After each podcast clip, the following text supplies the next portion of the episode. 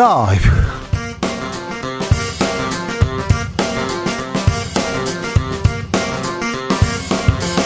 이천이십삼년 칠월 육일 목요일입니다. 안녕하십니까, 주진우입니다. 아이에이이에이 최종 보고서 발표됐습니다. 다음 달 방류 예정이라는 보도 나옵니다. 그러자 후쿠시마 주변에서 오염수 방류 반대 목소리 더 커지고 있다고 합니다. 일본 현지 반응 들어보겠습니다. 경제위기, 금융위기라는데 정치권은 정쟁 중입니다. 전쟁같이 싸우고만 있습니다. 민생 현안 챙겨야 되는데 언제쯤 챙길 수 있을까요? 유승민 전 국민의힘 의원에게 들어봅니다. 여러분 좋아하시는 소설가 베르나르 베르베르가 한국에 찾아왔습니다. 이번에는 꿀벌을 주제로 기후위기 책임을 말하는 책을 들고 왔는데요. 오늘 특별히 주진우 라이브에서 여러분과 특별한 시간 마련했습니다. 기대하셔도 좋습니다. 나비처럼 날아 벌처럼 쏜다. 여기는 주진우 라이브입니다.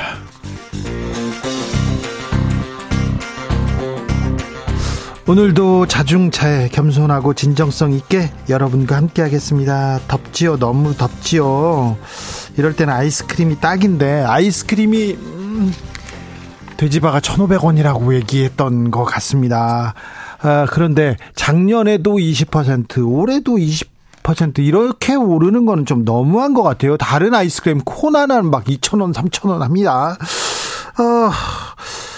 라면값도 과자값도 조금 내린다는데 아이스크림은 끔쩍도 안 합니다. 아무튼 음, 물가 걱정인데 이 물가 얘기를 조금 해주세요. 아이스크림 얼마 했으면 좋겠어요. 물가가 어떻게 됐으면 좋겠어요. 내가 좋아하는 어떤 음식 어떻게 했으면 좋겠어요. 그런 얘기 해주시면 됩니다. 문자는 샵 구칠삼공, 짧은 문자 오십 원, 긴 문자는 백 원이고요. 콩으로 보내시면 무료입니다. 아, 다시 한번 말씀드립니다. 청취율 조사 기간입니다. 아, 케이비에스는 국민의 방송입니다. 여러분의 정성을 다해서, 다해서 여러분에게 좋은 뉴스 전해드리려고 오늘도 노력하고 내일도 더 노력하겠습니다. 그래서 여러분의 많은 지지와 성원이 필요합니다. 공의로 전화하면 무조건 주진우 라이브 이렇게 딱 얘기하시면 보이스피싱에서 자유롭다 이 얘기를 좀 더 해드리고 싶습니다. 저도 경찰서에서 전화 왔는데요. 주진우 라이브예요 하고 그냥 끊으려다가 대답했어요. 그래가지고 네. 그렇습니다. 자, 아무튼요, 방송 중 사연 보내십시오. 여러분과 함께 재밌는 얘기하면서 치킨 교환권도 나눠드리겠습니다. 그럼 주진우 라이브 시작하겠습니다.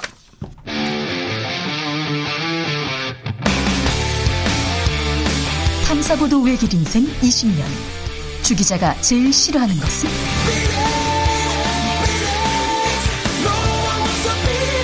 이 세상에서 비리와 부리가 사라지는 그날까지 오늘도 흔들림 없이 주진우 라이브와 함께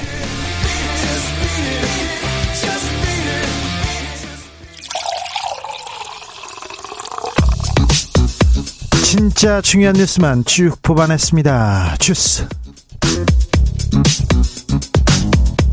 정상근 기자 어서 오세요. 안녕하십니까.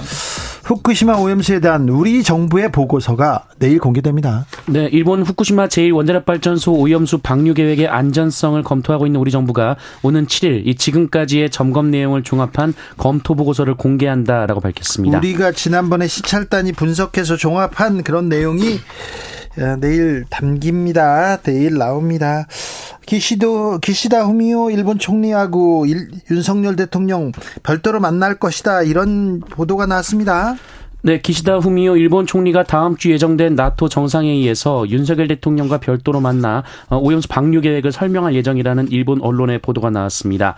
앞서 기시다 후미오 총리는 아이에이이에이 보고서를 건네받고 국내외에 정중하게 설명할 것이란 입장을 밝힌 바 있습니다. 다만 우리 대통령실은 조율 중이나 아직 확정된 것은 없다라고 밝혔습니다.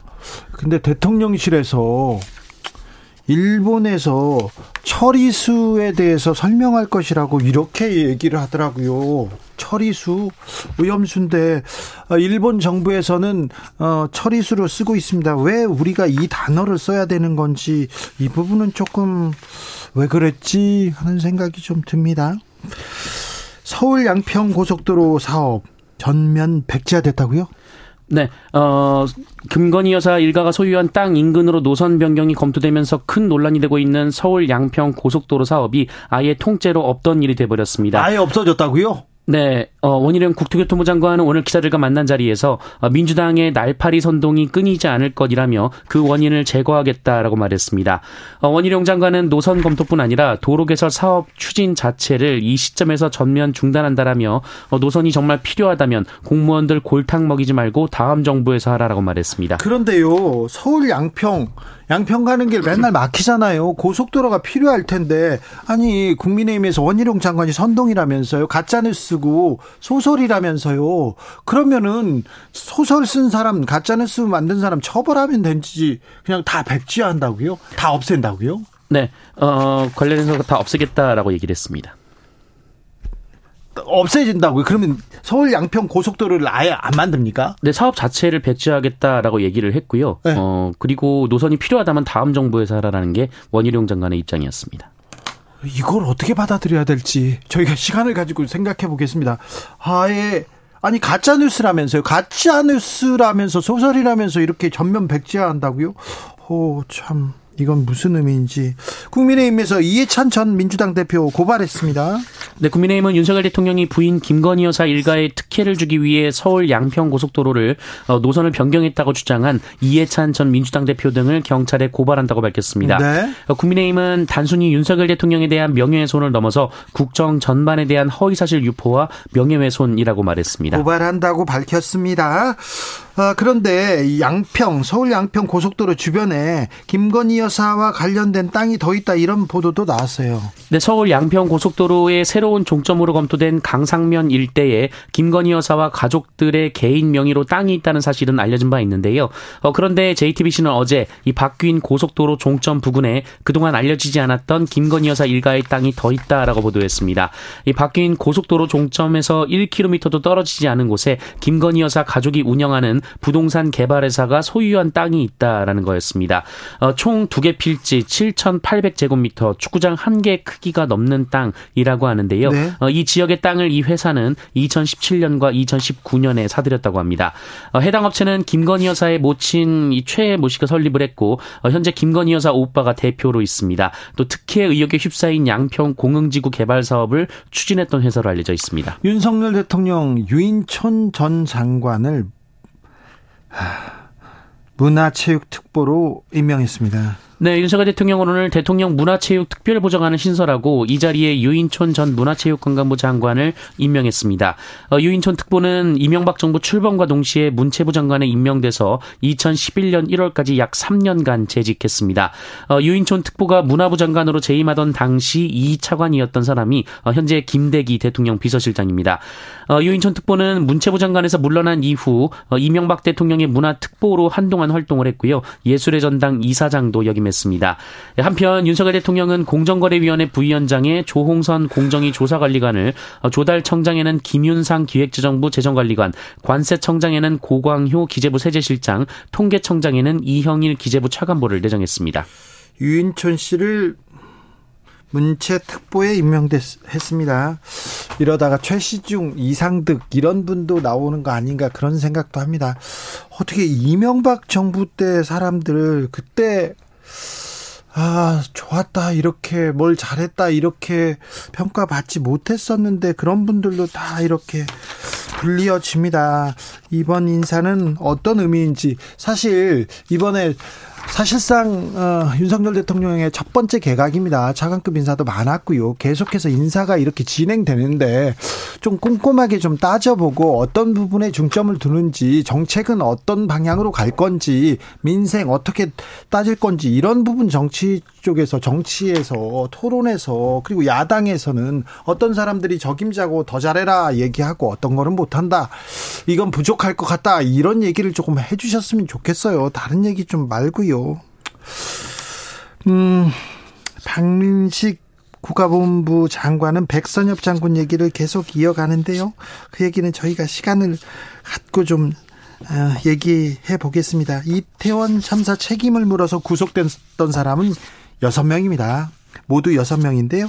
모두 풀려나게 됐습니다.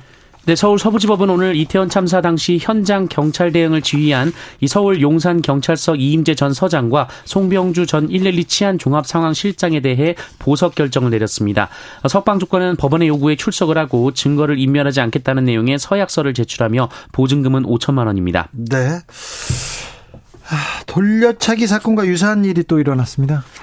네, 어, 어제 오후 열두 시 삼십 분경 이 경기도 의왕시의 복도식 아파트 엘리베이터에서 이십 대 남성이 이십 대 여성을 주먹으로 여러 차례 폭행을 하고 엘리베이터 밖으로 끌고 간 사건이 벌어졌습니다. 어, 그러나 여성의 비명을 듣고 나온 주민의 신고로 경찰이 즉각 출동을 했고 이 남성은 현행범으로 붙잡혔습니다. 어, 당시 술을 마시거나 약물을 복용한 상태는 아니었다라고 하고요. 어, 피해자는 갈비뼈가 골절되는 등 상해를 입고 병원에서 치료를 받고 있는데요. 어, 두 사람은 일면식도 없는 사이라고 합니다. 어, 그리고 이 남성은 경찰 조사 과정에서 성범죄를 목적으로 이 같은 범행을 저질렀다고 진술했습니다. 어, 여성이 혼자 엘리베이터를 타고 있으면 범행을 하겠다고 마음을 먹은 상태였다고 하는데요. 경찰은 구속영장을 신청했습니다. 네. 이런 흉악한 범죄가 계속 일어나고 있습니다. 과연 첫 번째 시도였을까요? 그런 생각도 합니다. 엄히 처벌해서 이런 일이 없도록 좀 없도록 더 노력해야 될 것 같습니다. 어떻게 이런 일이 벌어지네요. 얼마 전에 다섯 개 종목이 무더기 한가가 벌어졌어요. 근데 이 주식 카페 운영자가 장난을 쳤다고 그런 보도가 나왔는데 장난이 아니죠. 거의 사기죠. 구속영장 청구됐습니다. 네, 검찰과 금융당국은 지난달 발생한 다섯 개 종목 무더기 하한가 사태와 관련해서 연루 의혹을 받는 온라인 주식 정보 카페 운영자 등 세 명에 대해 시세 조종 혐의로 구속영장을 청구했습니다. 네. 이들은 지난 이천이십 년 일월부터 올해 오월까지 이 특정 다섯 개 종목을 대상으로 통정 매매 등 수법을 통해 주가를 띄웠고 이 과정에서 삼백오십구억 원의 부당 이익을 취한 혐의를 받고 있습니다. 지금 드러난 이익만 드러난 부당이익만 삼백오십구억입니다. 네, 이 운영자가 운영하는 주식정보 카페는 해당 종목을 꾸준히 추천해왔다고 하는데요. 네. 운영자인 강 씨는 이미 지난 이천십사 년 통정거래로 주가를 조작한 혐의를 한번 받았었고 지난해 십이월 징역 이 년에 집행유예 사 년이 확정된 바 있습니다. 지난번에도 주가 조작으로 돈을 많이 벌었을 텐데 아주 비싼 변호사, 정관 변호사 썼을 거예요. 그래가지고 집행유예. 다시 더 큰 범죄를 벌이지 않습니까? 이런 범죄 더 엄하게 처벌해야 되는데 지금껏 검찰은 이런 범죄에 대해서는 거의 이런 범죄에 대해서는 판사님들도 거의 솜방망이 처벌해서 다시 더 그 어, 범죄를 더 키웠습니다. 이런 부분도 좀 헤아려 주시기 바랍니다. 무고한 무고한 서민들 많이 피해봐요. 아이, 참, 나쁜데. 이런 사람들을 엄히 처벌해 주세요. 주스 정상근 기자와 함께 했습니다. 감사합니다. 고맙습니다. 구구사육 님, 벌써 청취율 조사 기간이 돌아왔군요. 네, 왔어요. 이번 조사도 우리 주진우 라이브 카르텔 한번 만들어 보자고요. 네, 만들어 주십시오. 이번엔 좀 필요합니다. 이번에는 좀 도와주십시오. 네, 한 표 부탁드리겠습니다. 요즘 물가 너무 비싸요. 얘기하는 분들이 있는데, 너무 비싸죠. 월급은 그대로인데, 물가는 계속 오르면, 이거 실질서도 떨어지는 거잖아요. 그런데 월급 쥐꼬리만큼도 안 올려주고 막 깎고 또 깎이게 생겼고 그런 분들이 많아서 네, 참. 아, 칠일칠칠 님께서 물가 오른 만큼 최저임금도 좀 올려주세요. 한 시간 일해서 점심 한 끼 먹기 힘듭니다. 이렇게 하는데 그런 분들 많습니다. 네. 최기현님께서 팥빙수가요. 팥은 줄어들고요. 가격만 올랐어요. 그렇습니다. 팥은 줄어들고요.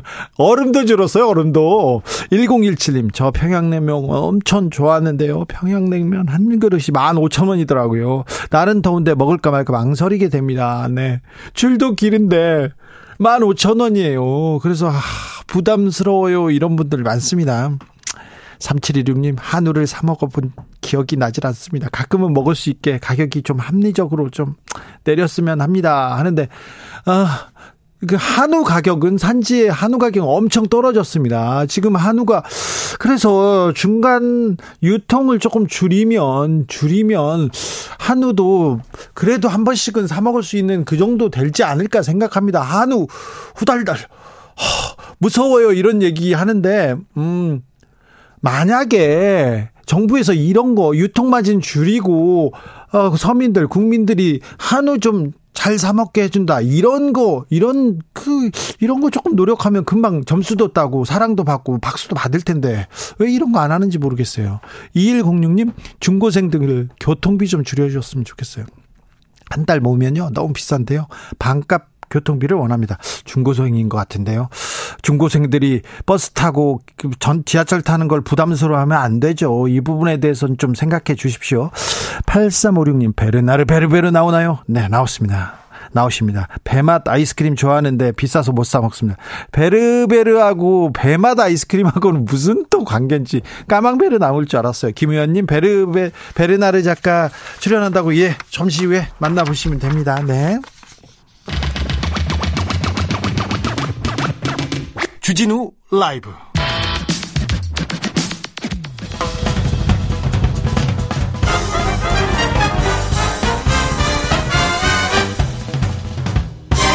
훅 인터뷰, 모두를 위한, 모두를 향한, 모두의 궁금증 훅 인터뷰. 일본 후쿠시마 오염수 방류 임박했습니다. 팔월에 방류한다 이런 얘기도 나오는데요. 아, 후쿠시마 어민들이 반대하고 나섰다 이런 소식도 들립니다. 일본 현지 분위기 직접 들어보겠습니다. 이영채 일본 게이센, 게이센 여학원대 교수 연결했습니다. 교수님 안녕하세요. 네, 안녕하세요. 네, 팔월에는 방류하려고 하는가 봅니다. 일본 사람들은 어떻게 생각합니까?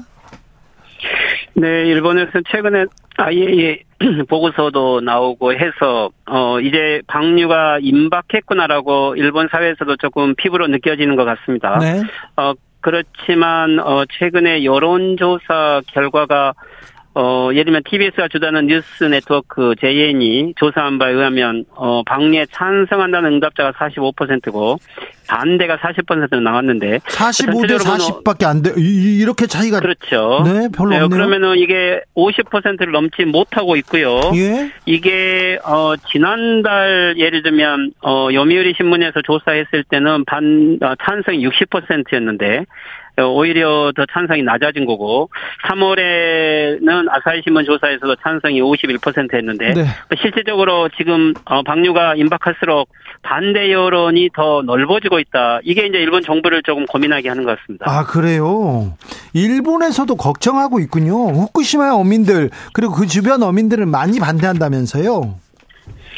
네, 실제 어 현재 어민 단체들이 어 네 번 연속 전국 어민 대회에서 방류 반대 결의안을 냈고요. 어 그리고 이제 현지 어민만이 아니고 전국 어업 협회에서도 강력하게 반대 성명을 내고 있고, 또한 현 동북 지역에 세 개의 현이 있는데 현 주민들도 어 십 년간 지금까지 어 이 후쿠시마 사태 이후에 어, 여러 가지 품평 피해에 대해서 이것을 극복하기 위해서 노력을 해왔는데, 여기서 방류가 시작된다고 하면, 어, 그리고 앞으로 삼십 년간 방류를 한다고 한다면, 지금까지 싸워온 것이 다 허물어지는 거죠. 그래서, 어, 반대 여론은 훨씬 더 강력해지고 있는 것 같습니다. 네. 정치권 반응은 어떻습니까? 얼마 전에 공명당 대표가, 아, 저, 휴가철은 피해야 된다, 이런 얘기도 한 것 같은데요. 그렇죠. 이 정치권에서는 어 이제 지금까지는 직접적으로 거론을 하지 않았는데, 이 방류가 임박해지면서 각 당별로 어 좀 여러 가지 의견들이 갈리는 것 같습니다. 이 공명당 대표가 예, 예를 들면 어 일본에서 해수욕 시기는 피하는 게 좋다라고 이야기하는 것은 연립 정당의 대표로서는 어 조금 반대 여론을 명확하게 표명한 거죠. 예? 여기에 대해서 자민당 내 간부들은 이것을 불식시키기 위해서 오히려 위기감을 저장시키고 있다 이렇게 이야기를 하는 건데, 어 오는 팔월 중순부터 지금 현재 에, 예를 들면 어 동북 삼 현 지역에서 선거가 있습니다. 네. 미야기현 같은 경우는 현 지사 선거가 있고, 그리고 현 의원들 선거가 있는데 어 즉 어 선거 기간에 오히려 이 방류가 결정되면은 오염수 방류 문제가 모든 선거의 쟁점이 돼 버리기 때문에 어 여기에 대해서 기시다 수상도 이 방류 시기를 결정하기 쉽지 않고요. 어 그래서 이 각 정당별로 이 지역 선거에 대한 어 정치적 계산을 하면서 어 빨리 방류에 달라고 한다 든지 오히려 방류 시기를 늦춰달라고 한다든지, 정치권의 여론이 서로 갈리고 있는 이러한 형상도 보입니다. 일본 정치인들도 횟집 가서 뭐 회를 먹는다든가 뭐 그런 그 퍼포먼스를 보이진 않습니까? 예, 일본에서는 직접적으로 그러고 있지는 않습니다. 어, 왜 그러냐면 오히려 이, 이 오염수 방류 문제가 문제가 많다라고 오히려 생각을 하고 있고, 될 수 있으면은 여론을 어, 공개적으로 많이 예, 노출시키지 않으면서 조용한 네. 방류를 하고 싶은 거죠. 어, 그런 의미에서 오히려 한국에서 예를 들면 국회의원들이 네. 뭐 수조관에 어, 뭐 물을 마신다든지 하는 이런 것에 대해서도 관심이 있지만 그걸 바람직하게 생각하지 않고 오히려 네. 한국 여론을 자극해서 일본에 도움이 되고 있지 않다, 뭐 이런 여론들도 있습니다. 오히려 일본 내에서는 어, 될 수 있으면 어, 국내외 여론에 어, 설득을 하면서 좀 신중하게 하고 싶어하는 이런 분위기가 더 많은 것 같습니다. 웬만하면 얘기를 안 하고 있군요. 예, 그러고 싶은 거죠. 실제 아이에이이에이 보고서가 나왔다고 하지만 네. 어, 이 보고서에 대해서도 이것은 어떻게 보면 일본 정부나 도쿄 전력이 아이에이이에이에게 어떤 위탁 업무를 준 거고, 거기에 맞춰서 아이에이이에이 보고서는 일본 정부의 구미에 맞게 이것을 맞춰 준 거죠. 물론 국제 기준이라고 하지만 일본 정부나 일본 사회 내에서도 뭐 이것이 방류의 기준이 된다라고 자신 있게 말을 못 하고 있는 상황에서 될 수 있으면 어, 여론에 대해서는 신중한 입장을 취하고 싶고, 그렇지 않으면 현지 어민이나 주민들이 더 강력하게 반발하기 때문에 아, 예. 가장 중요한 것은 현지 어민이나, 어민이나 주민들의 여론을 많이 의식하고 있습니다. 그런데 그러면 아이에이이에이 최종 보고서가 나왔는데도 일본 언론이나 일본 정치권에서는 좀 조용히 크게 다루고 있지 않고 조용히 넘어가려고 합니까? 일단 어제 당일날 신문에서는 어 일면에서 다루기도 했지만 이것을 그렇게 적극적으로 강조하고 있는 것 같지는 않습니다. 물론 국제 기준에 합치한다라고 라고 예, 보도는 하지만 실제 이 아이에이이에이 보고서가 예, 방류를 하라고 한다든지 그것을 정당화시켜주는 것은 아닌 거죠. 네. 어 그리고 예, 아이에이이에이 사무총장이 후쿠시마 현지 어민들에게 설명회까지 갔지만 실제 현지 어민들 속에서는 어 이해를 하고 하고 있지 못하다, 그리고 그렇게 깊어지지 않고 있다라고 하는 반발의 여론도 현재에서 나온 걸로 알려져 있어요. 네. 어, 실질적으로 일본 정부는 어, 이 국제 기준을 가지고 국내외를 설득해 간다고 하지만 뭐 여기에 대한 반발의 심리도 많기 때문에 네. 어, 이 시기를 결정하는 것은 쉽지 않을 것 같습니다. 그런데 그 한국에서는 정치권에서 오염수 방류 문제로 굉장히 격렬하게 좀 다투고 있, 있지 않습니까? 그리고 정치인들이 수족관 물도 떠먹고 막 그런데. 한국 정치권, 한국 소식은 어떻게 일본 언론이 다룹니까? 네, 일본에서는 한국 내 여론을 아주 민감하게 보고 있습니다. 특히 가장 가까운 주변국이고 예, 한국 내에서 반대 여론이 많아질수록 중국이나 대만 또는 아시아 태평양 섬 국가들을 자극할 것이라고 보고 있지요. 어, 그렇지만 이제 한국 윤석열 정부는 일본 정부의 입장을 이해한다. 그리고 국제 기준을 겸하게 받아들이겠다. 뭐 이런 부분을 이야기하고 있기 때문에 뭐 될 수 있으면 긍정적인 부분을 보도를 하면서 예, 한국 정부도 이해하고 있다라는 것을 일본 내 여론을 무마하는데 활용을 하려고 하지만 하지만 한국 내 강력한 반대 여론에 대해서도 동시에 보도를 하고 있습니다. 이것들이 또한 일본 현지, 아니 후쿠시마 현지 어민이나 뭐 주민들에게도 어, 영향을 미칠 거라고 이렇게 보고 있는 것 같습니다. 네. 일본 기시다 총리가 오염수 방류 문제에 대해서 윤석열 대통령에게 직접 이해를 구할 것이다, 이런 보도가 나왔습니다. 네, 그렇죠. 예, 다음 주 나토 회의에서 공식적으로 이 아이에이이에이 보고서 내용을 보고하고, 그리고 한국 정부의 어, 입장을 어, 좀 더 어, 이해해달라고 요구할 것 같죠. 어떻게 보면은 이 한국의 윤석열 정권도 예, 내년 총선거가 있고 대만도 일월에 총통 선거가 있기 때문에 뭐 지금 기시다 정권으로는 이 일본 국내 선거와 아, 그리고 예, 주변국들의 선거도 함께 고려해야 되는 상황이어서 아마 다음 는 한일 정상회담은 이 방류 시기를 언제 할 건지 이 한일 정상 간에 조율을 해야 되는 좀 중요한 회의가 될 것으로 보이고요. 예, 그만큼 기시다 정권도 이 한국 정부를 설득하는 것은 중요한 하나의 외교 행사라고 이렇게 봐야 될 것 같습니다. 미국에서는 별 문제 삼지 않고 있는데요. 그런데 중국, 호주를 비롯한 주변국의 반응은 어떻습니까? 네, 일본 내에서도 중국과 호주의 반응을 많이 내보내고 있는데, 특히 중국 같은 경우는 이 아이이에이 보고서에 대해서 좀 신랄하게 비판을 했습니다. 즉 이 내용은 소수 의견, 즉 반대 의견을 반영하고 있지 않다. 그리고 샘플을 일본의 도쿄전력이 제공한 것만 가지고 했다.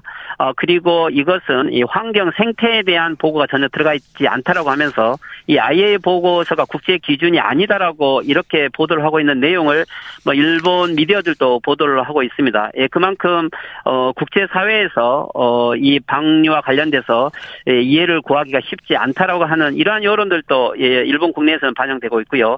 어, 미국이나 호주 등의 의견을 그렇게 적극적으로 보도하고 있지 않지만 예, 아시아태평양 섬나라들의 반대 여론에 대해서는 그래도 계속 보도를 하고 있는 것 같습니다.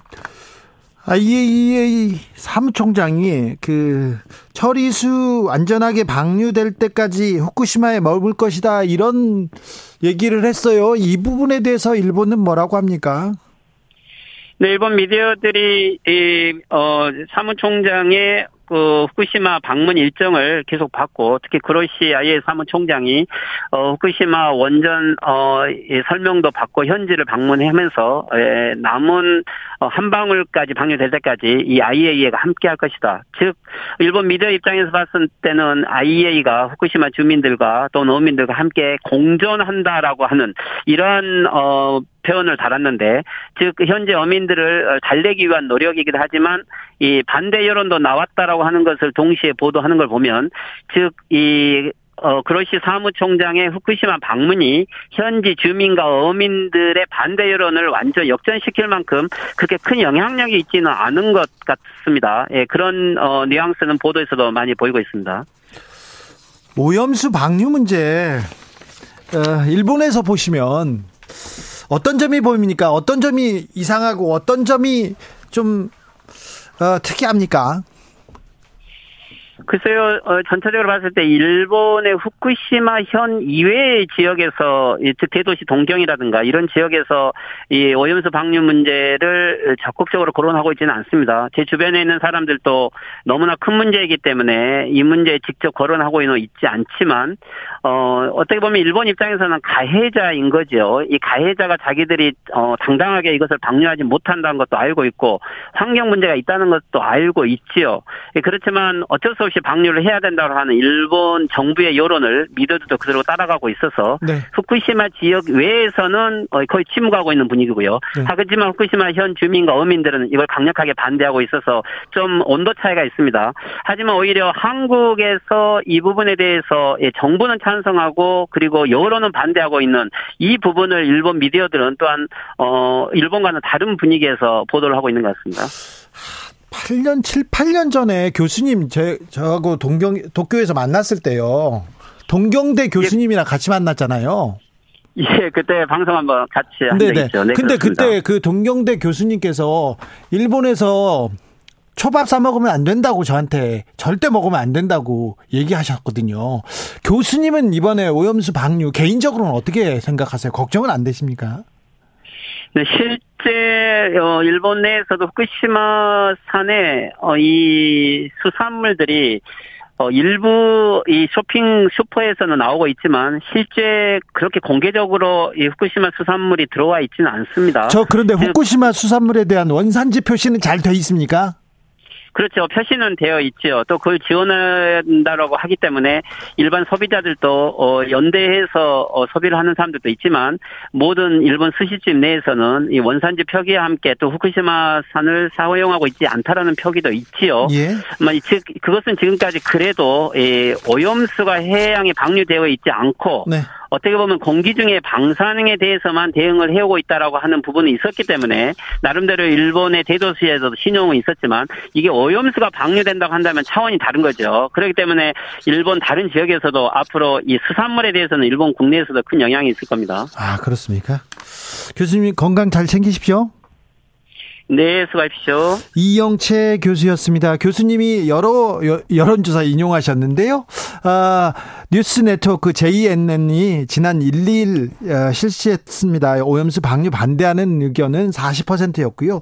유월 십오일 공개된 요미우리신문 그 여론조사는요, 방류 반대가 삼십 퍼센트였습니다. 지난 삼월 아사히신문에서 실시한 여론조사에서는 오염수 방류 반대 사십일 퍼센트로 나타났습니다. 교통정보센터 다녀오겠습니다. 김민혜 씨.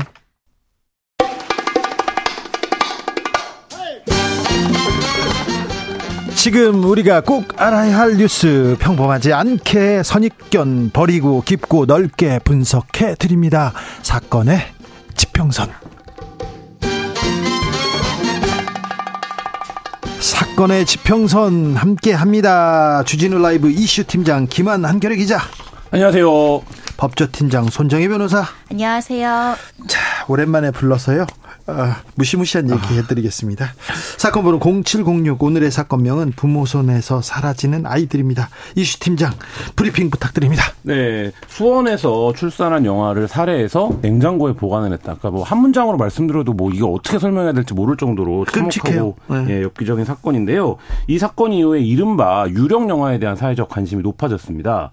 유령 영아라고 하는 건 뭐냐면 출생 신고 출생이 됐다라고 통보가 됐는데 네. 실제 출생 신고는 이루어지지 않은 아이들이에요. 출생은 됐는데 네. 주민등록상은 안 올라갔어. 그렇죠. 이런 아이들이 한 이천 명 정도 된다라고 해요. 근데 이 중에 일 퍼센트를 표본 조사를 했습니다. 네. 그런데 어 이게 뭔가 석연치 않은 거예요. 이시 팀장님 네. 매일 이런 뉴스가 나와요. 그렇습니다. 그래서 매일.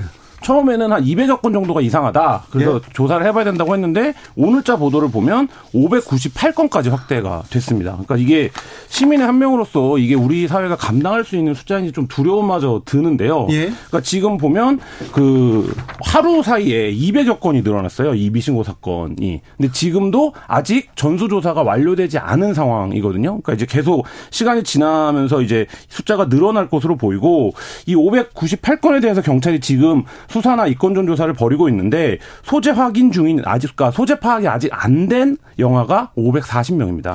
지난 팔 년 동안 유령 아동 이천 명 넘습니다. 네. 그중에 상당수가 굉장히 석연치 않게 어찌 보면 또 살인과 관련해서 이렇게 네. 사라지는 이런 일입니다. 그러니까 지금 이 오백 확인된 아동 중에 숨진 아동이 이십삼 명이거든요. 근데 이 이십삼 명에서 이제 비율을 보면 어 뭔가 수사가 필요하다고 하는 게 십 건이고요. 종결한 사건은 십삼 건이에요. 그러니까 이 종결 사건은 출생한 직후에 질병이나 여러 가지 이유로 이제 사망할 수 있잖아요. 뭐 이제 이런 것으로 보이는데 그렇다고 하면 지금 이제 수사돼야 되는 건수가 수백여 건에 달할 수 있다. 뭐 이렇게 지금 보여집니다.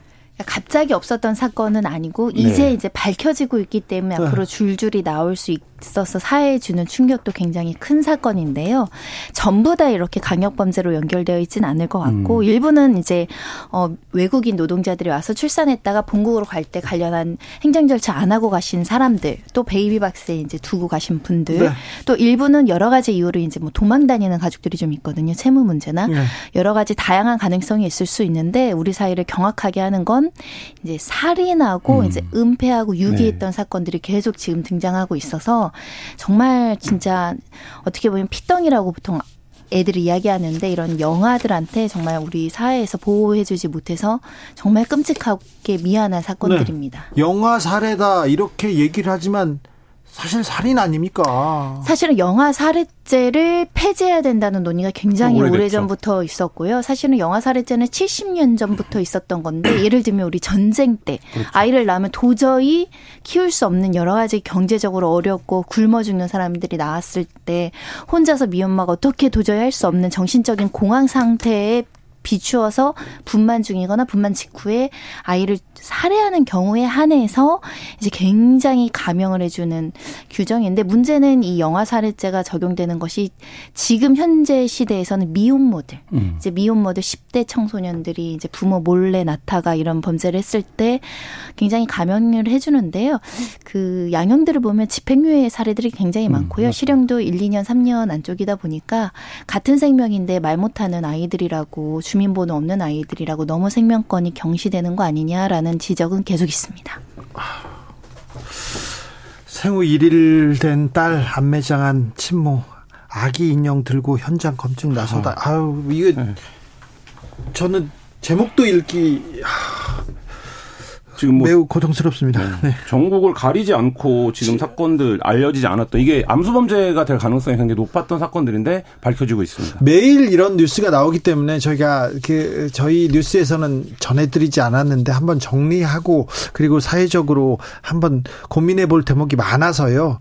좀 괴로우시더라도 조금만 들어주세요. 자, 김한 기자, 네. 어떤 사건이 아, 많죠 지금? 네, 지금 뭐 일일이 말씀드리기도 참혹할 정도로 많은데요. 거제에서 사실혼관계인 부부가 영화를 암매장했던 사건이 있었습니다. 사, 사실이 밝혀졌죠. 네. 그러니까 이게 이제 왜 살해를 했냐라고 했더니 양가 부모가 알 경우에 경제적 형편도 어렵고 한데 서로 헤어지라고 할 것 같아서 이런 범행을 저질렀다.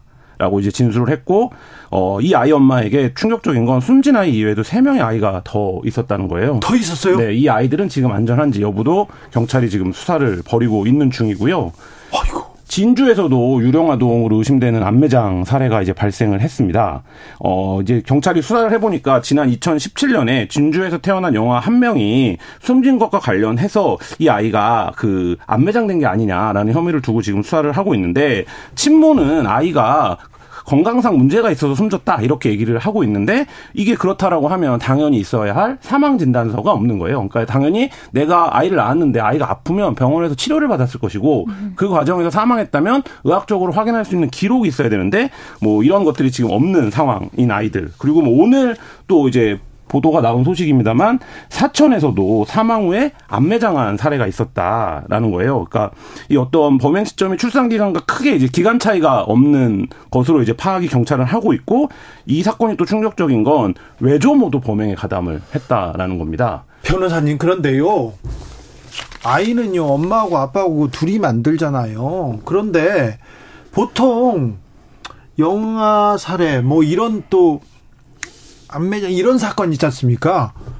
엄마가 혼자 책임지는 걸로 나오거나 엄마만 처벌받는데 이거 하, 이거 조금 조금 이상한 것 같아요. 네, 뭐 부당해 보일 수도 있지만 어찌 됐든 범죄는 행위자만 처벌하게 되니까 여기 네. 가담했거나 방조하면 아빠도 보통은 이제 처벌하는데 보통 아빠가 부존재하고 부재하기 때문에 이 끔찍한 살인으로 이어지는 경우가 있거든요. 그러니까 현장 자체에 아빠가 없는 겁니다. 그러니까 엄마만 처벌할 수밖에 없고, 우리 수원 그 냉장고에서 발견된 영화 사건 같은 경우는 아빠가 있었거든요. 네. 네. 그래서 아빠가 이제 방조했거나 어찌 됐든 가담했다라고 수사를 벌였는데 둘 사이에 대화나 모조리 다 뒤져봤더니 진짜 아빠가 아이의 존재를 몰랐을 가능성, 엄마가 적극적으로 낙태했다고 속였을 음. 가능성이 거론이 되고 있어서 무혐의 처분 쪽으로 가고 있거든요. 예.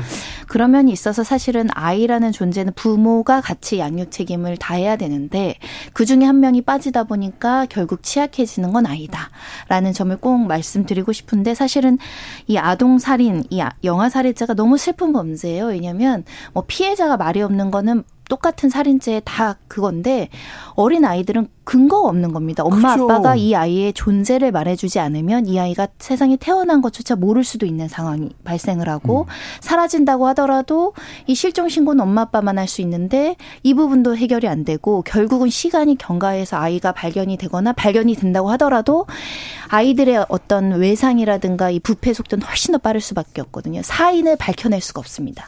오로지 엄마 아빠의 진술로 아이가 아파서 죽었는지 때려서 죽었는지 혼자 굶겨서 죽였는지를 알 수가 없는 게 굉장히 참담합니다. 아이만 낳아주면 사회에서 잘 키워주겠다 이런 얘기를 많이 하셨는데 정치인들 실제 이거는 현실에선 전혀 통용되지 않는 그냥 공허한 목소리인 것 같습니다. 외조모가 관여한 사건은 용인에서 벌어졌습니다. 음, 사천 암매장 사건하고는 좀 다른데요. 요즘 관련 범죄가 너무 쏟아져서 죄송합니다. 근데요 변호사님, 아, 이렇게 저기 영화 사례 말고요 베이비박스에 이렇게 유기하는 거 있지 않습니까? 어쩔 수 없이 상황이 너무 어려워요, 힘들어요. 그래도 유기는 또 유기지 않습니까? 대부분 기소되어 왔습니다. 기소되죠. 물론 뭐 강한 처벌은 받지 않았지만 이 베이비박스는 현재 법률상 합법도 아니고 불법도 아니고요. 음. 다만 이제 일반 교회나 민간단체에서 임의로 부득이 어쩔 수 없이 생명을 살리고자 실시하고 있는 방식이라고 말씀드릴 수 있는데, 유기죄는 보통 이런 거예요. 내 보호가 필요한 사람을 내 보호에서 이탈하는, 떨어지게 네. 하는, 그래서 위험성이 있게 놔두는 상태인데 아무리 베이비박스라고 하더라도 아이의 생명이나 건강이 보장되는 건 아니거든요. 음. 그리고 이걸 유기죄로 처벌하지 않고 어디 안전한 곳에 경찰서에 맡겼으니까 이 사람 처벌하지 말자고 들면 너무 쉽게 소위 말하는 유기하는 일이 벌어질 수 있겠죠. 그래서 네. 그동안은 실제로 베이비박스의 안전한 곳에 뒀는데 이것을 범죄로 이 어린애들이나 이십 대 산모들을 처벌해야 될 것인가의 고민이 재판부한테 있는데 그렇죠. 처벌하고 대신 집행유예 쪽으로 간다거나 음. 재질이 좋지 않은 건 실형도 가는데 문제는 이 베이비박스에 둔다고 하더라도 안전이 보장되지 않는 사건이 발생을 했습니다. 새벽에 몰래 데려다 놓고 아이가 죽은 거예요. 아이고. 예. 그러니까 결국은 이거는 베이비박스도 안전한 방법이 안 된다는 거고 대부분은 그래서 유기죄로 처벌해 왔는데 무죄가 나온 사건이 있었어요. 무죄가 나온 사건은 엄마 아빠가 같이 베이비박스를 운영하는 그 단체의 관리자의 면담을 요청을 해서 아이를 안전하게 음. 인계하고 자신들의 신원도 밝히고 현장에서 떠난 경우 여기에는 이제 안전하게 인계했다라는 음. 점이 이제 아. 무죄 요소가 됐는데 아, 그게 중요하네요. 그래도 이게 불확실하죠. 이게 처벌되느냐. 베이비박스를 받는 입장에서도 법적인 제도나 지원이 음. 어렵고 또 여러 가지 입양이냐 출생신고 안 된 애들은 또 어떻게 할 것인가에 대한 고민은 있습니다. 좀 사회에서 좀 안전망을 천, 촘촘히 해서 아이가 생겼어요. 그런데 뭐 우리 그래 그러면 이렇게 이렇게 하면 됩니다. 좀 손 손을 내밀어 줘야 되는데 음. 이 극악한 범죄자들이 아니거든요. 너무 네. 무섭고 힘들고 너무 상황이 어려워서 이렇게 됐어요. 그런 사람들이 너무 많아서 어, 안타깝습니다. 저 그 한겨레 신문이 대법원에서 이렇게 영아 살해 혐의를 받은 확정 판결을 받은 열 건을 조사를 해보니까 네. 대부분 살해 이유가 뭐냐면 가족들이 알까봐 두려웠다. 네. 뭐 이런 것들이에요. 그래서 대부분 법원에서도 이 부분에 대한 것들을 반영을 해서 징역 뭐 이 년, 집행유예 삼 년 이런 정도가 대부분의 경우에는 다섯 명 정도는 집행유예를 받았거든요. 그러면 이 형량이 우리가 두 가지 얘기가 가능한데 너무 형량이 낮다 이렇게 비판할 수 있습니다. 일단 이 살해 네. 범죄의 잔혹성에 비해서. 근데 다른 한 가지 는 어, 이 아이들을 사회적인 안전망을 통해서 걷어낼 수 있었으면 그렇죠. 보호할 수 있었으면 이런 끔찍한 범죄가 안 일어났다라는 거를 재판부도 일정 정도 반영을 했다. 이, 이런 이제 분석도 가능합니다. 그렇죠. 우리 사회가 그래야죠. 삼육육공님께서 경남 진주 시민입니다. 사천도 가깝습니다. 이런 뉴스가 뭔 이야기인지 알았는데 우리 지역에서 이렇게 끔찍한 일이 벌어지고 있다니 범죄라면 엄한 처벌 바랍니다. 얘기하고요. 공삼이팔님 우리 아이들 국가의 미래입니다. 아이들이 없으면 대한민국 미래 없습니다. 우리 아이들 철저히 관리하고 보호해야 합니다. 나라가 우리나라가 이 정도 국력은 됐어요. 선진국에 올랐다고 하지 않습니까? 열, 열 손가락 안에 드는 그런 나라인데 아이들이 없어서 미래가 지금 불확실한데 그 이 아이들 우리가 관리해줬으면 이런 끔찍한 일 없었을 텐데 그런 생각합니다. 공삼오팔님 슬프고 미안합니다. 사랑스럽고 예쁜 천사들인데 제발 우리 아가들 생명 지켜주세요 얘기합니다.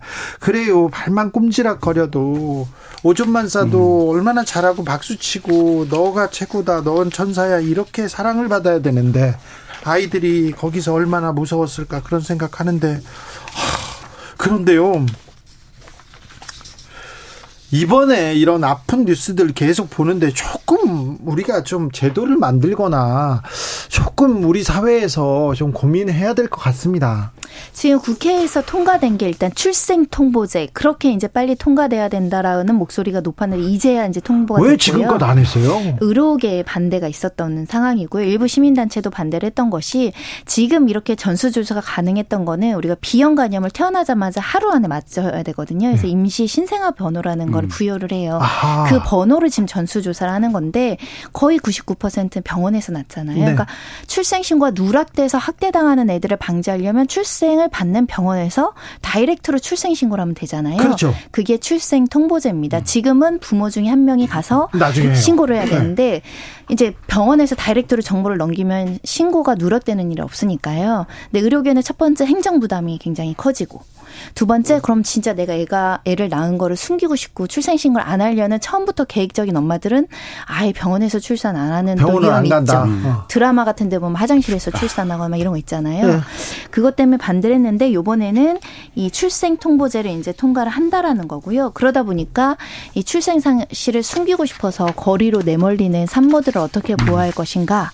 그래서 이제 이와 결부돼서 보호출산제, 보호출산제는 병원에서 그러니까 익명으로, 네. 그러니까 손정인데 손정이라고 말하지 않고 아이를 알 수 있게끔 하는 제도를 마련해야 된다라는 건데 이 제도는 더 사회적인 논란이 뜨겁습니다. 음.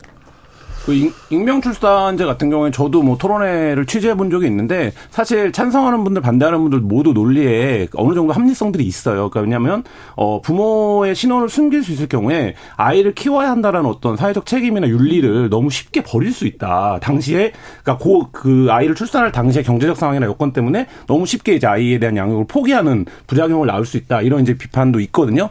다만 근데 우리가 지금 가장 우선시해야 될 게 뭔가를 놓고 생각을 해본다면 어떤 제도가 하나가 이제 불완전할 수 있지만 그 제도를 통해서 생명을 구할 수 있다 바로 네. 라고 한다면 그 뭐 여러 가지 예상되는 부작용들을 줄일 수 있는 또 다른 방안을 마련하고라도 그런 부분들을 이제 추진해야 되는 게 아니냐라는 이제 주장이 이번 사건을 계기로 해서 나오고 있고요. 그래서 이제 보건복지부에서도 보호출산제가 조속 입법될 수 있도록 정부에서 이제 노력을 하겠다라는 입장을 발표를 했는데 이 부분도 상당히 좀 진전된 입장입니다. 이 사건이 던진 충격이 워낙 컸기 때문에 네. 예, 보건복지부 차원에서도 이제 출생통보제뿐만 아니라 보호출산제까지도 도입을 적극 검토하겠다, 추진하겠다 이렇게 지금 밝히고 있는 상황입니다. 사실 생활고 때문에 이런 좀 극단적인 판단을 하시는 분도 많은데 출생신고만 하면 네. 엄마한테 뭐 많은 지원이 간다던가 음. 보조금을 준다던가 그러면 음. 일단은 일단은 좀 생각을 미룰 수도 있지 않을까 그런 생각을 저는 해봅니다. 그래서 이런 제도도 중요하지만 근본적으로는 미혼모 지원이 강화돼야 된다라는 목소리가 많죠. 아, 맞아요. 그냥 부모가 있어도 아이를 낳는다는 건 인생에서 너무나 큰 대변혁, 음. 대전환점이라고 할 수 있을 만큼 중대한 결정인데 네. 그걸 어린 아이들이 혼자서 보통 영아 유기 사건은 대부분 십 대, 이십 대, 네. 삼십 대 초반이 지금 범죄자로 지금 처벌되고 있는 형편이거든요. 네. 경제적 능력이 없고 지원을 받을 수 없고 특히 이제 임신 사실을 모르고 있다가 나중에 낙태 시기를 놓치거나 이런 경우들이 꽤 많아서 지원이 절실하다. 그리고 육아 지원도 굉장히 절실한데 믿고 맡길 수 있는 소위 말하는 고아원이 얼마나 음. 많고 또 얼마나 전폭적인 지원이 있겠어요. 이 부분이 먼저 해결돼야 이렇게 이제 버려지는 아이들이 줄 수 있다라는 점을 말씀드리고 실, 네, 실제로 대법원에서 확정 판결을 받은 엄마들 그러니까 이 영화 살해 혐의로로 보면 뭐 열아홉 살, 스물네 살, 스물일곱 살 뭐 이런 나이들입니다. 그러니까요. 근데 이유가 뭐냐면 열아홉 살 이제 임신했던 기혁 씨는 가족들에게 남편 술집에서 남편을 우연히 만나서 아이를 갖게 됐는데 이 남자를 찾을 수 없고 가족들이 이 사실을 알게 될까 봐를 살해했다라는 이유로 얘기를 하고 있고 스물일곱 살의 니은 씨 같은 경우도 친아빠를 가 누군지를 모르는 거예요. 그러니까 본인이 혼자 이걸 감당할 수 없다라고 이제 판단을 해서 범죄를 저질렀다라고 진술을 했는데 지금 이제 말씀하신 것처럼 그럼에도 불구하고 이 여성들에게 사회적 지원이나 이 아이를 키울 수 있는 제도적인 장치가 있었다라면 그렇죠. 이런 끔찍한 일까지는 가지 않았겠다 이런 생각도 듭니다. 외국에서는요 그런 경우 제 친구도 그렇게 그런 경우가 있었어요. 임신을 했는데 아빠가 누군지 모른대요. 네. 살다 보면 또 술을 많이 먹고 뭐 이런 아니, 이벤, 네, 이런 게 있을 수 그러니까, 있죠. 그러니까 그, 네. 야 그걸 몰라? 그러니까 좀 그래 내가 좀 그렇잖아 그러면서 얘기를 하는데 당당해요. 음. 전혀 그, 그, 그리고 맘마미아 마, 영화도 네, 그런 소재죠. 아빠가 네. 후보자가 세네 명이 네. 그게 잘못이 아니 아니 뭐 네. 아유 좀 네. 하, 네. 그래서 일단은 네. 외국에서는 보호 출산제, 뭐 실내 출산제라고도 하고 음. 익명 출산제라고 하고도 독일, 프랑스 운영되고 있는데요. 네. 일단 익명으로 하고자 하면 익명을 보장을 해줘요. 다만 근데 아이도 친모를 알 권리가 음. 있어야 되잖아요. 네. 네. 그걸 이제 재판을 통해서 열람 여부를 음. 허가하는 그런 제도를 채택하고 있습니다. 네, 알겠습니다. 아, 저출산 고령사회위원회 부위원장을 지냈던 나경원 전 의원이 있는데 그분은 지금 뭐 하고 있나? 그분은 갑자기 이렇게 당대표 될 것 같으니까 이렇게 어떻게 이제 지금은 그래서 저출생 대책 그 저출산 고령사회위원회에서 잘 짜고 있나 이런 생각도 좀 듭니다. 칠구일공님께서 미혼모나 미혼부가 사회의 눈치를 보지 않아도 될 사회적 안전장치 강화해야 됩니다. 그렇습니다. 음. 권장할 일은 아니지만 좀 고심해야 될 일은 맞지만 또 크게 범죄도 아니잖아요. 애가 생기는 거. 그러니까 이 부분 사회에서 조금 더 따뜻한 시선으로 바라봐야 됩니다. 오구이칠님 퇴근길 버스 안에서 주진우 라이브 듣고 있습니다. 요즘 영화 살해 사건 접하면서 부모의 입장에서 도저히 이해가 되지 않습니다. 아이들이 무슨 죄가 있어서 세상 빛도 보지 못한 채 생을 마감해야 하는지 안타깝기만 합니다. 우리 사회 안에서 우리 어린들이 꼭 책임져야 합니다. 우리 어른들이, 우리 사회가 책임져야 될 문제입니다. 지금껏 너무 개인한테 네. 이렇게 밀어놨어요. 너무 어린 어린 맞습니다. 분들한테도. 네. 그래서 지금 사건 이후에 형량을 살인죄를 적용해야 된다. 그러니까 이게 형법 이백오십조, 이백오십일조 이렇게 나눠져 있거든요. 그래서 형량 굉장히 낮게 주는데 그걸 없애야 된다는 여론과 함께 말씀하신 대로 태어난 아이들을 제도적으로 지원할 수 있는 장치가 더 꼼꼼하고 어, 사, 신뢰할 수 있어야 된다. 이런 얘기도 같이 나오고 있습니다. 지금은 또 사회적으로 관심이 모여져 있으니까 네. 이럴 때 막 국회에서 몇 발짝 휙 나가야 되는데 그거 안 하고 또 다른 거 하고 있어가지고. 프랑스에서 매년 육백 명이 음. 인명 출산제로 음. 탄생한다는 거예요. 네. 우리나라도 한 명이라도 더 신생아를 보호할 음. 수 있도록 맞습니다. 진짜 국회에서 노력하셔야 됩니다. 생명이잖아요. 네. 네. 얼마나 이 한 생명이 태어나기 위해서 온 우주가 막 움직여서 만들었는데 이 아까운 생명을 이렇게 부모 손에서 사라지게 만든다. 이거는 좀 너무 아픈 현실이고요. 우리가 빨리 빨리 극복해야 되고 빨리. 이게 이천십사년도에 부산에서 유사한 사건이 있어서 그때도 굉장히 좀 비판이 있었거든요. 근데 그 이후에 별로 달라진 게 없다가 거의 십 년여가 흘렀다라는 거를 저도 이제 기자를 하면서 좀 반성하게 되는 대목입니다. 몇 발짝 더 나가야 됩니다. 김한, 손정혜 두 분 감사합니다. 네, 감사합니다. 감사합니다.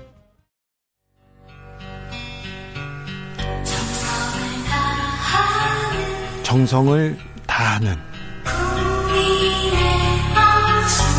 국민의 방송 케이비에스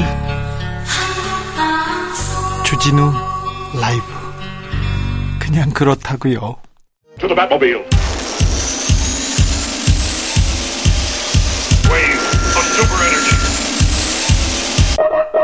주 기자의 일 분. 덥습니다. 뜨겁습니다. 지난 삼 일은 지구 역사상 가장 뜨거웠던 날로 기록됐다고 합니다. 전 세계 평균 온도가 십칠 점 공일 도. 아, 종전 기록은요 이천십육년도 십육 점 구이 도였으니까요. 오, 많이 올라갔네요. 지난 유월도 역사상 가장 더운 유월로 기록됐다고 합니다. 역사상, 사상 최고 이런 얘기 계속 나오네요. 북극 시베리아, 북극인데 기온이 삼십팔 도에 육박했고요. 남극인데 팔 도가 넘는다고 합니다. 각종 고온 기록은 다 갈아치우고 있습니다. 어떤 과학자가 이렇게 말했습니다. 인류와 생태계에 내려진 사형 선고. 그런데요, 정치 뉴스 보면 더 덥습니다. 그래서 오늘은 미국 플로리다로 떠나보겠습니다. 지난 삼십일 미국 템파 국제공항에서 토마스가 육십 년 전 고등학교 친구이자 자신의 첫사랑 낸시를 기다렸습니다. 낸시를 만난 토마스는 대합실에서 장미꽃을 건네고요. 입을 맞췄습니다. 아, 참 할아버지 박력 있으시네. 그리고 낸시 할머니를 의자에 앉히더니 그 앞에 무릎을 꿇고 편지를 읽기 시작합니다. 잘 들어보세요. 사랑하는 낸시, 우리가 처음 본 지는 육십 년, 우리가 처음 사귄 지는 오십육 년, 당신을 마지막으로 본 지는 십 년, 그리고 우리가 다시 만나 사랑에 빠진 지는 이십 일이 됐습니다. 당신이 치어리더였던 그때 첫눈에 반했습니다. 심장이 뛰고 저절로 입가에 미소가 지어졌습니다. 당신은 내 연인이자 친구입니다. 그 어떤 것보다도 당신을 사랑합니다. 당신과 여생을 함께 보내면서 매 순간을 공유하고 싶습니다. 매일 새로운 모험을 하고 집에 함께 가고 싶습니다. 세상에서 가장 행복한 사람으로 만들어주겠다는 토마스의 청혼에 낸시는 감동하는 눈물을 흘리면서 고개를 끄덕였습니다. 그러자 토마스는 두 팔을 벌렸고요. 두 사람을 지켜보던 많은 사람들이 축하의 박수를 보냈습니다. 네, 아직 늦지 않았습니다. 사랑하는 사람한테 달려가십시오. 그래가지고 사랑한다고 이렇게 고백해야 될 때입니다. 주 기자의 일 분이었습니다.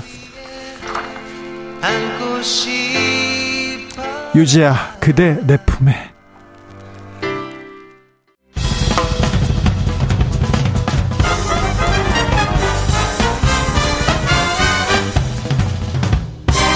훅 인터뷰. 훅 인터뷰 이어가겠습니다. 후쿠시마 오염수 문제는 아직도 뜨겁습니다. 그런데 이 뜨거운 이슈에 정작 가려진 경제 민생 어떻게 할 건지 아, 좀 답답해요. 걱정입니다. 지금 뭐 새마을 금고에서는 예금 인출 사건 사태가 있고요. 건설회사는 도산했다고 합니다. 어떤 건설회사 사장은 하, 극단적인 선택을 했다고 합니다. 아, 어려워요. 세금 때문에 장사하기 어려워. 다 이런 얘기하는데 누구도 이런 얘기를 해주지 않아서요. 제가 좀 경제 선생님 모셨습니다. 유승민 전 국민의힘 의원 모셨습니다. 예, 안녕하세요. 네, 물어볼 게 많아서요. 예. 어, 누구를 부를까 하다가 누구를 모실까 하다가 불렀습니다. 외교 안보 전문가인데요, 국방 전문가이기도 합니다. 그리고요, 경제는 뭐 통이죠. 네, 그래서 어, 유승민 의원님 모셨습니다. 잘 계시죠? 예, 오랜만입니다. 잘 네, 계시죠? 네, 네, 그냥 있어요. 잘은 아니고요. 예, 예, 좀 밀려나면서 가만히 있습니다, 저는.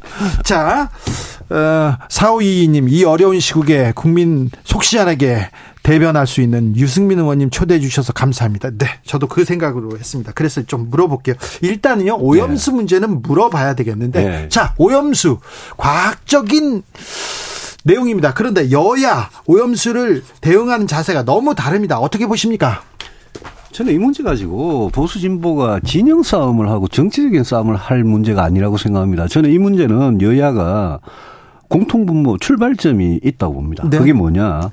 우리 국민들 절대 다수가 어떤 여론조사 보면 팔십오 퍼센트의 국민이 네. 어, 이 후쿠시마 오염수 방류에 대해서 반대하고 걱정하고 불안하시잖아요. 네.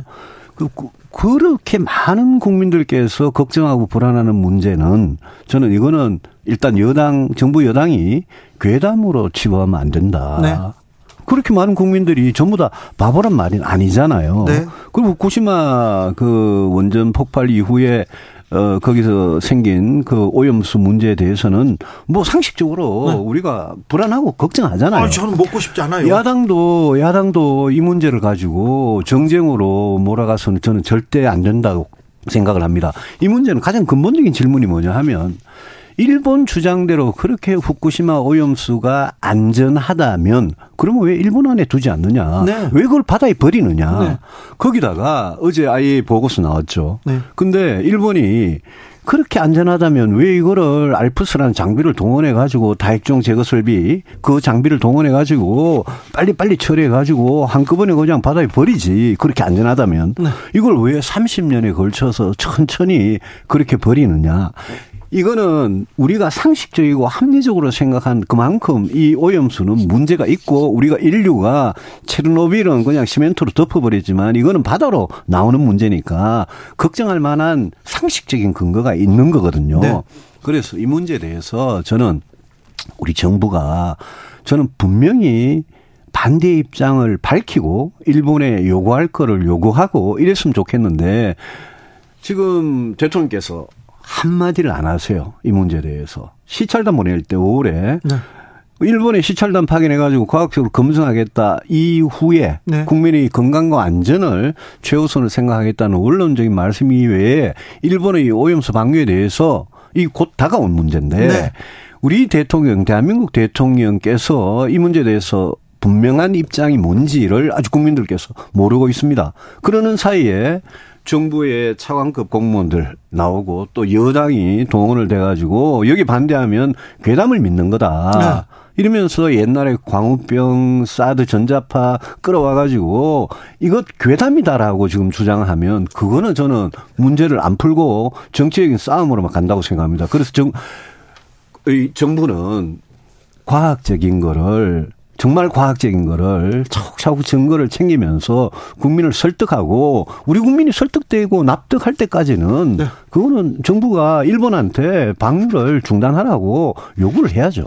미미하더라도 이게 우려가 있으면 계속 따져보겠다 이렇게 정부가 얘기를 해야 되는데 오염수에 대해서 반대하면 민주당이냐 이재명 대표한테 선동당했다 이렇게 얘기하는데 그게요 내로남불이에요. 왜냐하면 이 년 전에 불과 이 년 전에 지금 똑같은 국민의힘 의원들이 국회에서 이천이십일 년 유월입니다. 네. 국회에서 후쿠시마 오염수 방류 규탄 결의안을 채택을 했는데 네. 그때 지금 국민의힘 의원들 당대표부터 뭐 알만한 의원들이 절대 다수가 그때 찬성을 했어요. 예. 그러니까 이게 문재인 정권 때 오염수 문제는 그런 하면 반대하고 네. 윤석열 정부 들어서 오염수 문제는 그러면 갑자기 찬성으로 돌았으면 이런 걸 보고 국민들께서 신뢰가 생기겠습니까? 예. 오늘 보니까 대통령실에서 오염수도 처리수라고 처리수라 그래요. 아, 그렇죠. 그래서 제가 아니 불과 두 달 전에 우리 외교부 대변인이 공식적으로 나와가지고 네. 정부의 공식 입장은 후쿠시마, 일본 후쿠시마 오염수다. 우리는 이 용어를 바꿀 생각이 없다라고 네. 분명히 이야기했는데 대통령실에서. 대통령실에서 오늘 오염수를 처리수라고 부르기 시작하는 걸 보고 네. 왜 대통령께서는 뒤에 숨어서 대통령께서 당선인 시절에 당선 직후에 그랬잖아요. 참모들 뒤에 숨지 않고 내가 국민들하고 직접 솔직하게 소통하겠다. 네. 잘못이 있으면 사과를 드리고 하겠다라고 이야기를 했잖아요. 네. 지금 이런 중요한 문제 생각해 보세요. 우리 지금 수능 불과 한 백삼십여 일밖에 안 남았는데 네. 수능에 국어에 무슨 비문학 지문 하나 뽑아가지고 킬러 문항 배제하라고 수능 출제까지도 깨알 지시를 하시고 지금 매일 카르텔에 대해서 전쟁 선포를 하시는 분께서 왜 이렇게 중요한 문제에 대해서는 말씀이 없으시냐. 그러네요. 그래서 다음 주에 저 어딥니까? 리투아니아입니까? 네, 나토. 나토 정상회의 가시잖아요. 네. 그 기시다 총리가 거기 한일 정상회담 하자고 할 거잖아요, 지금. 예. 거기에서 오염수 문제가 나온다고 지금 그러잖아요. 인정하잖아요. 네. 그래서 저는 어, 아이에이이에이 보고서도 나왔고요. 예. 그러니까 대통령께서 이거는 나토 정상회의 가시기 전에 예. 국민들한테 먼저 예. 분명한 입장을 밝히시고 그러고 나서 기시다한테 가서 우리 대한민국 국민들은 절대 다수가 불안하고 걱정하고 방류에 대해서 반대하니까 우리가 더 현명한 해법을 찾아보자. 그거를 태평양 국가들하고 같이 연대를 해가지고 하셔야 될 그게 지도자의 역할이죠. 나중에 들어주더라도 우리 국민의 안전을 위해서 바다에 방류하는 거 우리는 반대한다 이렇게 얘기하면 그, 그 말씀을 하셔야죠. 국민들한테 먼저 하시고 기시다 총리한테도 하셔야죠. 한일 간에 경제고 안보고 협력할 건 협력하더라도 네. 이런 문제는 분명히 하고 한 가지만 더 붙여 말씀을 드리면 어제 아이에이이에이 보고서 나왔잖아요. 네. 이 아이에이이에이 보고서라는 게 그동안 육 차의 보고서가 나오고 이제 최종 보고서가 나온 건데 그걸 읽어보시면요. 네. 거기 아이에이이에이가 희한한 말을 해놨어요. 그래요? 이 보고서를 이용해서 생기는 결과에 대해서는 아이에이이에이는 책임지지 않는다. 네. 이러고. 방류를 하는 거는 그거는 일본이 결정할 문제다. 아이에이이에이는, 아이에이이에이는 그 방류라는 그 결정에 대해서 그걸 권고하지도 않고 지지하지도 않는다. 어허. 레코멘드도 안 하고 엔도스도 안 한다라고 예? 그렇게 보고서에 대해서 굉장히 무책임한 보고서죠. 네. 그래서 저는 우리가 과학 수준이 그만큼 발전을 했으면 네. 우리가 이제는 일본한테 우리가 좀 직접 검증을 하겠다. 네. 지난번 시찰단 가가지고 오염수 시료도 못 얻어왔잖아요. 채취 못 했잖아요. 네. 그러니까 앞으로 오염수가 진짜 제대로 걸러지고 있는지 그 방류 바다에 버려지는 그 소위 말하는 오염수를 정화했다는 그물이 진짜 괜찮은지 네. 우리가 태평양 국가들하고 같이 연대해가지고 할 수 있는 거 아닙니까? 네. 그 아이에이이에이 사무총장 그 말, 그 사람 내일 이제 서울에 온다는데 네. 뭐 사실 뭐 아이에이이에이 본부에서 그냥 보고서를 발표해도 될 일을 왜 오겠습니까? 그것도 중국, 러시아, 대만, 홍콩, 싱가포르, 베트남, 필리핀 이런 나라들은 안 가고 우리나라하고 뉴질랜드하고 뉴질랜드이고 송영인 국제도 거기만 간다고 제가 기사를 봤는데 만약 그렇다면 좀 이상하잖아요. 이게. 좀 이상하네요. 이상하잖아요. 많이 그래서, 이상하네요. 그래서 이 문제는 좀 어, 정부가. 네. 국민들의 불안이 근거 없는 괴담이라고 그렇게 국민들을 바보로 취급할 게 아니라 이거를 차근차근 시간을 일본하고 상대로 시간을 벌면서 네. 설득을 해나가야 될 문제라고 생각합니다. 환경운동연합이 리서치뷰에 의뢰했습니다. 지난 오월 십구일에서 이십이일 조사했더니 오염수 방류 반대 팔십오 점 사 퍼센트였습니다. 자세한 내용은 중앙선거 어, 여론조사 심의위원회 홈페이지 참조하시면 됩니다. 어, 자, 민주당에서는 일본산 수산물 전체 금지하는 내용 예. 이렇게 법안 내겠다 이렇게 얘기하는데 이 그 대책은 법안, 어떻게 보세요? 그, 그 법안은 국제적으로는 좀 상식적으로 말이 안 될 겁니다. 민주당도 자꾸 그런 식으로 뭐가 지난번에 민주당이 뭐 유엔에다가 뭘 하겠다는데 아이에이이에이가 유엔 기구니까 유엔에다가 하는 거예요. 그게 외교적인 좀 무지거든요. 그 민주당도 자꾸 장애투쟁하고 뭐 이럴 게 아니라 상식과 합리에 기반해서 했으면 좋겠고. 네. 우리가 지난번 더블유티오에 제소해가지고 일심에서 우리가 지고 이심에서 이겼거든요. 네. 그때 핵심적인 논리가 뭐냐 하면 오염수 방류하는 그 인근 해역이 굉장히 위험하기 때문에 거기에서 발생한 수산물을 우리가 수입할 수 없다라는 네. 거였잖아요. 그런데 예. 우리가 막 우리 정부가 이번에 만약 기시다 총리 만나가지고 방류에 찬성을 해버리면 우리 논리를 깨는 거죠. 그러면 우리가 후쿠시마 수산물 수입을 더 이상 금지할 명분이 없어집니다. 아, 그래요? 그럼 명분이 없어지는, 그렇잖아요. 상식적으로. 그러네요. 방류에는 찬성한 사람이 수산물 수입에는 왜 어떻게 금지를 합니까? 그런데 정부는 지금 수산물 수입은 네. 국민이 안심할 때까지는 무기한 금지다. 네. 이렇게 말하지만 그 무기한 금지라는 게 국제적으로 명분과 근거가 없으면 네. 통하지 않거든요. 예. 보나마나 일본에서 이미 관방장관이 후쿠시마 한국이 후쿠시마 수산물 수입하라고 그러잖아요. 네. 금지를 풀으라 그러잖아요. 네. 만약 우리가 말을 안 들으면 더블유티오 또 가겠죠. 또, 또 가면 지네요. 이번에는 저는 이길 가능성이 있어요. 별로 높지 않다고 봅니다. 알겠습니다. 오염수 문제는 이 정도 묻고요. 자, 아, 유승민 의원한테 경제 얘기도 좀 물어볼게요. 지금 다 경제가 문제인데 민생이 문제인데 경제에 대해서 얘기하는 사람이 없고요. 설명해 주는 사람도 없습니다. 지금 하반기 경제 정책 방향이 섰다고 하는데 예. 잘 섰습니까? 지금 어려운 것 같은데 어려움은 언제쯤 끝나는 건지도 좀 물어보고 싶고요. 그저께 네. 그저께 이제 하반기 경제정책 방향이라는 걸 발표를 해서 발표했어요. 굉장히 관심 있게 지켜봤어요. 네. 그런데 정부 스스로 많은 국제기구들이 우리나라 하반기 성장률을 네. 예상치를 전망치를 낮추고 있잖아요. 계속 떨어져요. 우리, 우리 정부도 이제 낮췄어요. 네. 일 점 육에서 일 점 사로 낮추고 네. 내년에는 좋아진다 그러는데 지금 뭐 몇 퍼센트 영 점 몇 퍼센트 이게 지금 중 중요한 게 아니라 우리 하반기에 어떤 일들이 몰려있냐면요. 예? 역전세난 몰려있죠. 예? 그다음에 지금 가계부채나 자영업자 부채들은 이거는 지금 연체율의 증가나 이런 통계를 보면 알지만 이, 이, 이 빚을 예? 원금과 이자를 부채는 있고 예. 원금과 이자를 갚을 능력이 안 된 개인이나 자영업자들이 네. 대량으로 파산할 가능성이 굉장히 높아요. 네. 그게 역전세하고 맞물리면 네. 이번 가을은 굉장히 위험해지는 건데 네.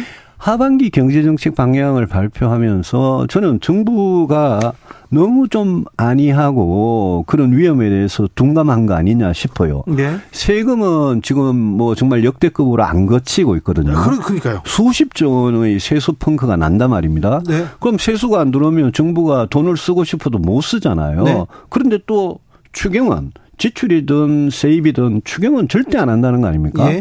그러니까 저는 기본적으로 윤석열 정부가 올 하반기와 내년의 경제에 대해서 전망은 뭐 전망대로 하더라도 굉장히 위험한 시한폭탄들이 널려 있다라고 네. 생각하고 그거를 터지기 전에 어떻게 제거를 하고 예방을 하고 만약 부실화되는 가게, 자영업자, 기업들, 중소기업들 이렇게 있으면 그 구조조정을 어떻게 할 거냐 이 대책이 있어야 되는데 그게 없어요.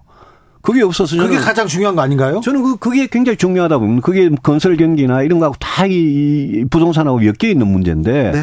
거기에 대해서 좀 너무 안이하다. 그다음에 우리가 지금 수출 안 되는 문제 이게 굉장히 큰데 그건 전부 다 중국하고 반도체 이 부분에서 걸리는 거거든요. 네, 특별히 중국이요. 중국에 대한 경제 외교를 앞으로 이렇게 나가겠다라는 말이 전혀 없어요. 예. 전혀 없는 게 저는 그러면서 뭐 그동안 윤 대통령께서 이리저리 투자 유치한 거를 홍보만 하던데 중국의 중국이라는 나라 이 상대방 우리 뭐 우리 국민들 많은 국민들께서 싫어하시죠. 그렇지만 현실은 우리의 일 위 무역국이거든요. 그렇죠. 우리 그동안 삼십 년 동안 중국하고 중국. 무역해서 먹고 살았어요. 네, 중국 때문에 우리가 수, 그래서 무역수지 좋았잖아요. 우리 경제가 이렇게 올라온 네. 거예요. 그런데 네. 앞으로도 저는 중국 시장은 굉장히 중요하기 때문에 중국에 대한 경제 외교를 어떻게 하느냐는 우리나라 경제 정책 중에 저는 굉장히 중요한 부분이라고 봅니다. 네. 그게 없어요. 그게 없는 거는 이 정부가 중국하고 사이가 안 좋기 때문에 그런 거거든요. 네. 사이가 안 좋아도 할 건 해야 되잖아요. 네. 그, 그 점에 있어서 굉장히 좀 걱정스러워요. 아니, 미국도 일본도 괜찮다고 하는데 유럽에 있는 경, 유럽에 있는 친구들도 그 사람들, 경제가 나아지고 있대요. 우리만 그래요. 그 사람들요. 미국, 유럽 나라, 일본, 호주, 캐나다 이런 나라들요. 전부 다 겉으로는 중국을 막 때리면서 뒤로는 중국하고 거래할 거 다 합니다. 투자, 무역 다 합니다. 그러니까 중국하고 사이가 나빠지면 자칫하면 우리가 국제적으로 어, 우리 한국이 중국하고 사이가 제일 나쁜 나라, 그래서 거래도 못하는 나라, 이런 나라가 될 가능성이 있는 거죠. 네. 그 점은 저는 굉장히 위험하게 봅니다. 교육개혁하겠다, 노동개혁하겠다, 연금개혁하겠다, 이 개혁을 통해서 경제 앞으로 나가게 하겠다 이렇게 얘기하는데 어떻습니까? 연금개혁은 지금 해놓은 게 아무것도 없고요. 예. 연금개혁은 저는 아마 여론의 눈치를 살피느라고, 그 연금개혁이라는 거는 뭐 초등학교 산수 같은 문제입니다. 그거는 보험료 얼마나 예, 거두어서 얼마나 지급하고 언제부터 지급할 거냐, 예. 이 문제고, 그거는 세대 갈등이 있기 때문에 굉장히 어려운 개혁 과제니까 여론 눈치를 살펴서 안 하는 것 같고요, 전혀. 네. 교육개혁하고 노동개혁은 지금 하고 있는 걸 보십시오. 노동개혁은 노사법치를 강조하잖아요. 예. 저는 무슨 건설, 뭐, 건폭이라 그러잖아요. 예. 건설노조다, 민주노총이다, 화물연대다. 저는 불법과 부패에 대해서 검찰이나 경찰이 그거를 바로잡는 건 좀 뭐 당연한 일이라고 생각합니다. 예, 예, 예. 교육계에도 뭐 학원 강사들이 출제위원들하고 결탁을 해가지고 뭐 대통령께서 카르텔이라는, 네. 사교육 카르텔이라는 그거를 바로잡는 거 저는 당연한 일이라고 생각합니다. 네. 그런 불법과 부패는 노조, 시민단체, 학원, 교육부 이런 데만 있는 게 아니고 지난 수십 년 동안 우리나라 정부, 민간에 도처에 있어 왔고 그걸 바로잡으라고 검찰, 경찰이 있는 거잖아요. 네. 그렇지만 그거는 대통령이 할 일은 아니죠. 대통령이 검찰총장이나 경찰청장이 아니거든요. 예. 대통령은 그거는 검경에 맡기고, 대통령께서는 교육계획이 뭐가 교육계획입니까? 공교육의 책임자가 누굽니까? 교육부 장관하고 대통령입니까? 네.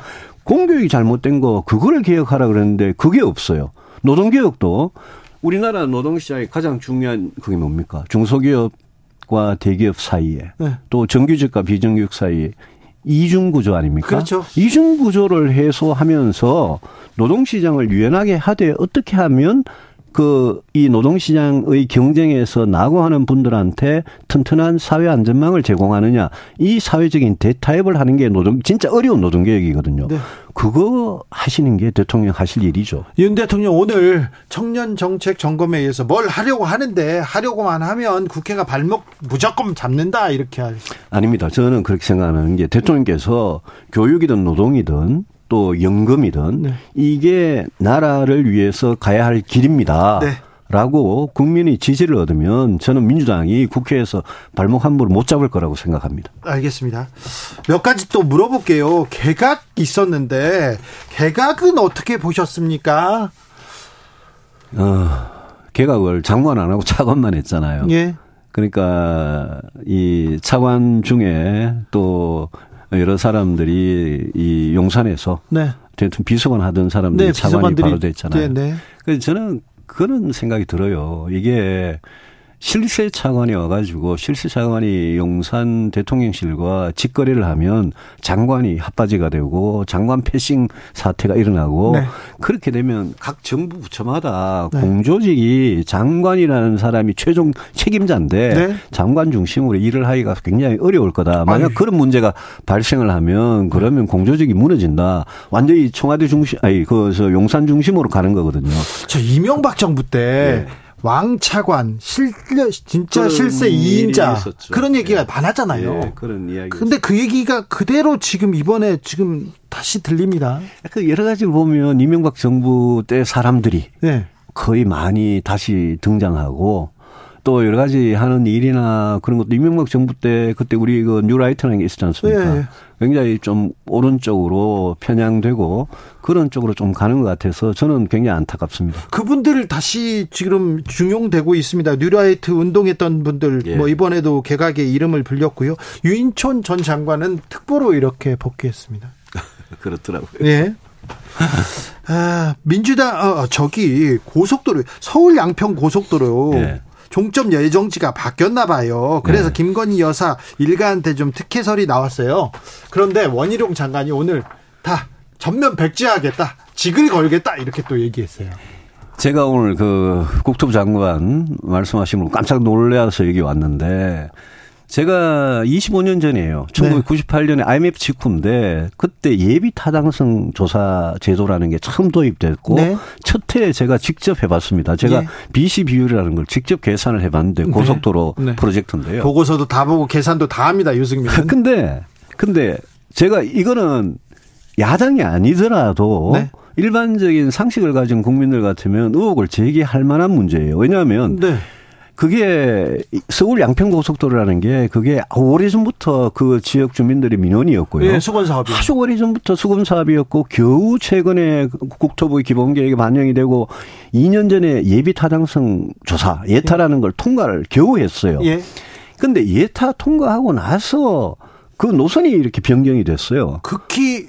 그거는 제 기억으로는 뭐 국토부도 그게 뭐뭐 뭐 사례가 딱 두 번이 됩니다. 예, 역사상 두 건이 국토부가 방금 보니까 여섯 건이 있다 뭐 이런 이야기를 하는데 어쨌든 아, 네. 어쨌든 극히 수많은 예타 사업 중에 네. 예타 통과되고 나서 노선을 변경한 거는 굉장히 네. 이례적인 일이에요. 그렇죠. 그러니까 이게 왜 노선이 변경됐는지에 대해서 네. 당연히 의문을 제기할 수 있는 거잖아요. 네. 그래서 의문을 제기해서 이거는 문제는 진실을 정확하게 그냥 밝히면 되는 문제예요. 변경안이 노선이 변경된 노선이 타당하면 그럼 변경안으로 가면 되는 거고 예. 변경된 안이 타당하지 않으면 원안대로 가면 되는 건데 오늘 국토부 장관은 야당이 의혹을 제기하니까 나 이거 전면 백지와 전면 중단 네. 이 사업을 윤석열 정부는 안 하겠다라고 취소를 해버렸어요. 아니 가짜뉴스 선동이라면서 전면 백지화하면 어떻게 해요? 근데 이게 가짜뉴스인데 왜 그거를 백지화합니까? 이거는 많은 지역민들 서울시민들과 경기도민들이 이 고속도로를 이용하기 때문에 예. 실제 이용할 국민들을 볼모로 이렇게 정치적으로 나오면 저는 국토부 장관이 왜 그렇게 갑자기 화를 내고 즉흥적이고 감정적으로 대응하는지 모르겠는 게 이거는 진실을 밝히면 되는 문제고 어 진실에 따라서 해법을 제시하면 되는 문제고 그 민주당에서 가짜뉴스를 만약 만들었으면 그 가짜뉴스 만든 사람들 정치적으로 앞으로 책임지면 되는 문제예요. 네네. 근데 그거를 왜 이 정권에서는 안 한다. 그러면 앞으로 야당이 야당이 앞으로 이런 식으로 국책사업에 대해서 의혹을 제기하면 네. 그러면 국책사업 그냥 취소할 겁니까? 국책사업이라는 거는 국가적으로 필요하니까 하는 일 아니에요. 그렇죠. 그런데 그거를 그냥 취소하고 백지화해버리면 이게 저는 갑자기 상상을 못한 그런 갑자기 해법이 나오길래 네. 굉장히 좀 충격적이었어요. 박민식 국가보훈부 장관이요. 백선엽 장군 친일파 아니라는데 장관직 걸겠다 이렇게 얘기했습니다. 그거는, 그, 뭐, 모르겠습니다. 장관직을 뭐, 그럴 수도 있고, 한 문제인데, 친일이든 저는 보훈부잖아요. 네. 보훈부니까, 저는 뭐, 백선엽 장군에 대해서, 그럼 육이오 전쟁의 영웅이라고 생각합니다. 네. 근데 저는 친일이든, 친북, 내지는 종북이든, 보훈부가 정권이 바뀌어도 변하지 않는 원칙을 가지고 했으면 좋겠습니다. 네. 저는 우리가 진짜 독립유공자다, 민주화유공자다, 이렇게 포상을 하고 그 명예를 지켜드리려면 소위 말하는 이 친북 내지는 친일 이 프레임에서 둘 다 저는 벗어날 필요가 있다. 빨리 넘어가야 되는데. 예. 아무튼 장관님들 그 중요한 자리인데 자꾸 직을 걸겠다. 정치 생명 막 걸어요. 왜 걸어요 그걸. 그 아까 그 고속도로 이야기하다 나왔는데 고속도로 네. 문제는 사실대로 진심을 진실을 밝히면 네. 좀 국민들께서 충분히 납득할 수 있는 문제라고 생각합니다. 네. 민주당 요새 어떻게 보입니까? 민주당이요. 네. 정말 한심해요. 그런데 민주당이 저렇게 한심한 이유가요. 예. 이유가 저는 이재명 대표 때문이라고 생각합니다. 뭐 돈봉투 사건도 있었고 무슨 코인 사건도 있었지만 기본적으로 이재명 대표가 자기 자리를 지키기 위해서 너무 야당 역할을 제대로 못하고 있는 것 같아요. 야당이 국회 과반 의석을 가진 절대 의석을 가진 야당이 맨날 무슨 법안 냈다가 거부권 행사나 당하고 오염수 문제가 됐든 경제 문제, 민생 문제가 됐든 아니면 진짜 개혁 문제, 인구 문제, 중요한 문제들이 얼마나 많습니까? 네. 그런데 대해서 야당이 우리 안은 이겁니다라고 하면서 국민들의 마음을 얻어본 적이 있습니까? 야당이 그러니까 지금 여야가 완전히 적대적으로 가고 있잖아요. 네. 그 대통령께서 반국가 세력이라 그러잖아요. 네. 야당한테. 네. 근데 그 반국가 세력이 법적으로 반국가 세력이고 법적으로 간첩이면 전부 다 때려잡을 넣을 일이잖아요. 예, 예, 잡아야죠. 근데 그러지는 않잖아요. 네. 그건 뭐냐면 정치적으로 지금 대통령도 그렇고 이재명 대표도 그렇고 네. 서로 협치하고 대화할 가능성이 서로 없는 생각이 없는 거예요. 이 극한적인 대치 상황으로 그대로 제가 보기에는 총선까지 갈 것 같아요. 네. 정치도 양극화됩니다. 이 양극화가 국민들한테는 정말 서민들한테는 피눈물을 흘리게 하는 건데 그런 생각합니다. 다음 시간에는요 외교 국방에 대해서도 좀 물어봐야 되는데 그 시간 시간이 다 됐어요. 그래요. 또 네. 모시겠습니다. 예, 그렇습니다. 아, 유승민 예. 전 국민의힘 의원이었습니다. 감사합니다. 예, 고맙습니다. 교통정보센터 다녀오겠습니다. 김민혜 씨.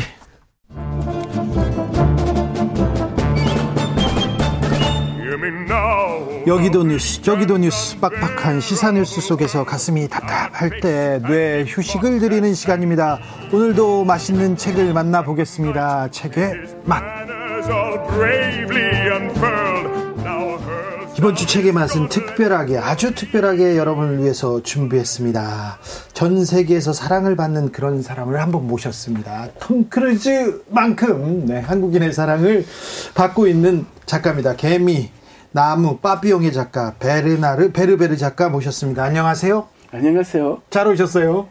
한국에서 특별히 사랑을 많이 받고 있다는 거는 아시죠? Oui, c'est pour ça que j'aime bien venir ici. 네, 그래서 이 한국에 제가 방문하는 것을 굉장히 즐기는 편이에요. 그렇죠. 자주 오셨어요? C'est la neuvième fois. 아홉 번째 방한이에요. 그렇습니까? 한국에서 인기 어떻게 느낍니까? Oui, euh, 네, 사인회 때마다 이제 굉장히 많은 독자분들이 찾아와 주시고요. 그리고 제가 한국으로 올 때마다 이제 나라를 느끼면서 굉장히 네, 행복감에 젖었습니다. 그렇습니다. 얼마 전에 탐 크루즈 배우가 왔었는데 또 환대를 받고 갔는데 이번에 베르베르가 오셨어요. 제가 한 십여 년 전에 프랑스 대학에 가서 특강을 했는데 작가님이 모르시더라고요. 많이. 음, je pense que 사실 제가 어, 대학가에서 그렇게 인지도가 있는 편은 아닌 것 같아요. 아, 그래요? 하지만 이제 대중에게는 인기가 있는 편이라고 생각해요. 그리고 한국에서 오히려 프랑스보다 더 인지도가 있는 작가인 것 같아요. 한국 사람들, 한국 독자들의 눈이 이렇게 높은 거 아니고요? je pense que les lecteurs 한국 독자들이 프랑스 독자들에 비해서 미래라는 것에 훨씬 더 관심을 갖고 있는 것 같아요. 네. 그리고 프랑스에서는 언론인들도 어, 미래보다는 이제 과거에 대한 어떤 향수, 노스텔지어에 더 관심을 갖고 있는 경우가 많은 것 같아요. 학교 일 학년 때였습니다. 제가 개미를 읽고 느낀 충격이 엄청났어요. 개미의 일상, 뭐 권력, 사회적 구조 이런 걸 얘기합니다. 그리고 과거에 생각 없는 개미, 미래를 생각하지 않는 개미, 고뇌하지 않는 개미를 얘기하는데 사람 얘기였잖아요. 너무 충격적으로 어, 받아들였습니다. 아, 음.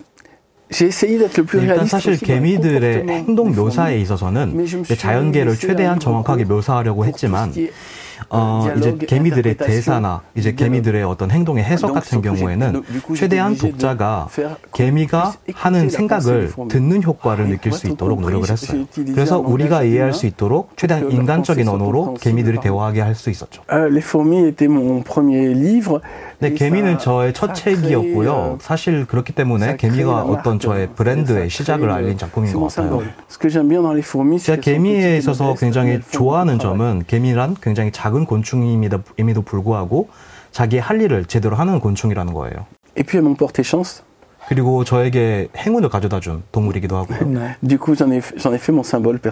그래서 이제 저의 개인적인 어떤 상징으로 제가 삼을 수가 있었어요. 네.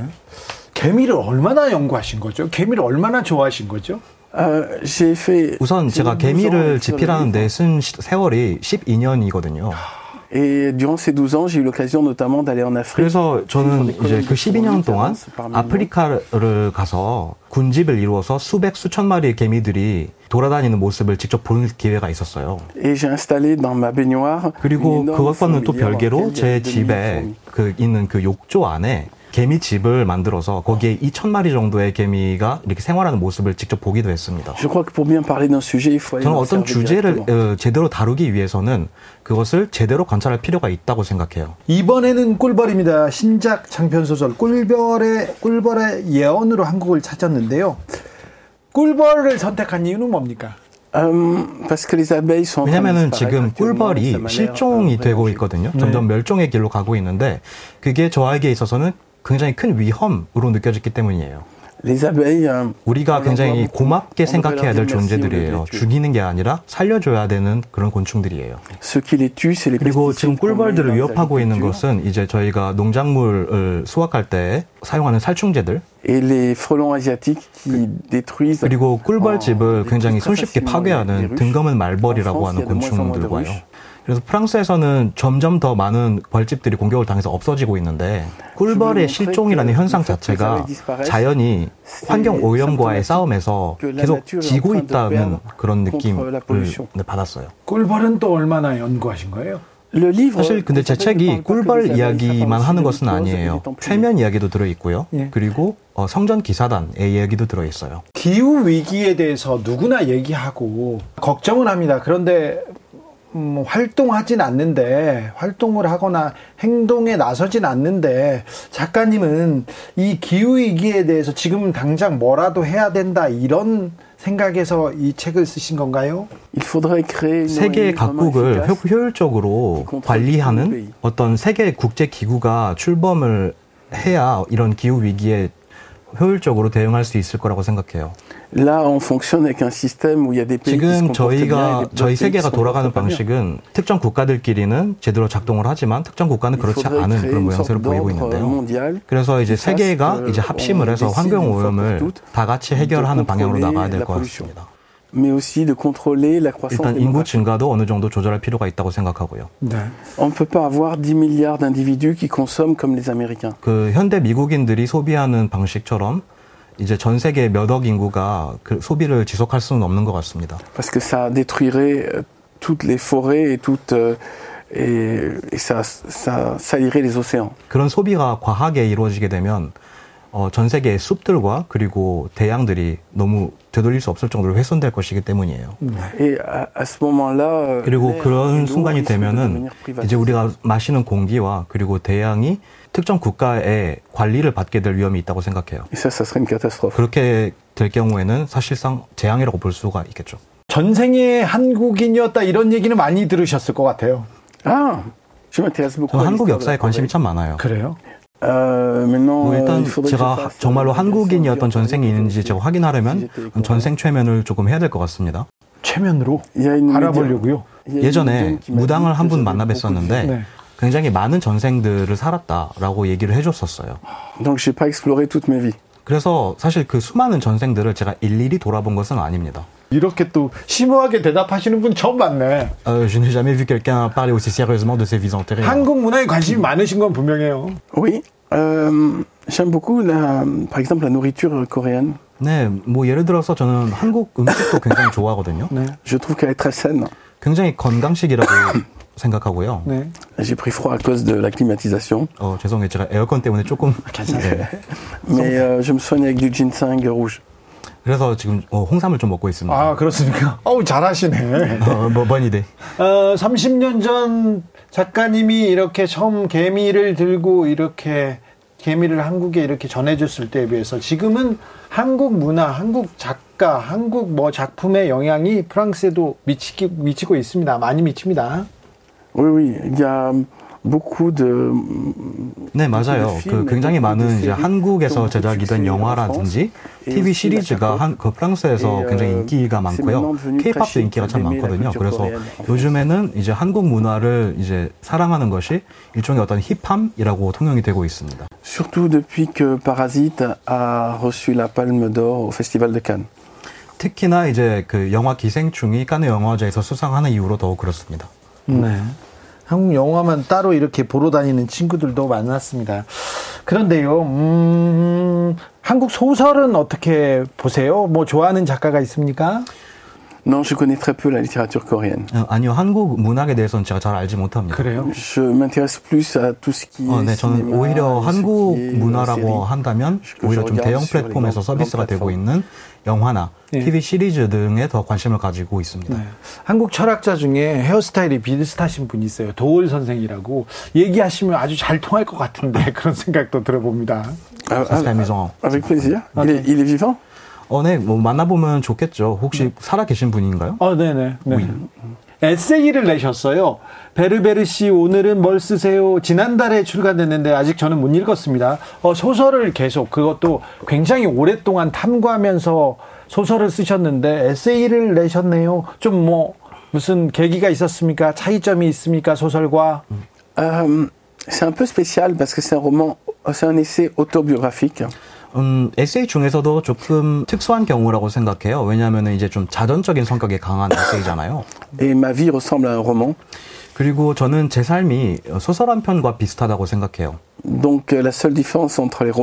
차이점이 하나가 있다면 그 소설에서 제가 담는 이야기는 허구라는 것이고 에세이에서 담은 것은 사실인 것. 근데 그 외에는 커다란 차이점은 없다고 느낍니다. 네.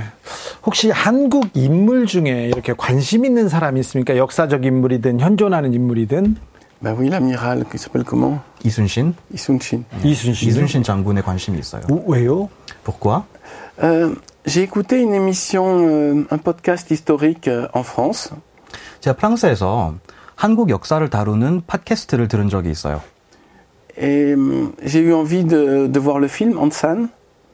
그래서 이제 그걸 다 듣고 나서 어, 이순신 이야기가 나오는 한산이라는 영화를 보고 싶어져서 봤고요. 예. Et euh, je trouve intéressant de voir ce qui s'est passé en Corée à une époque qui correspond chez nous à la Renaissance.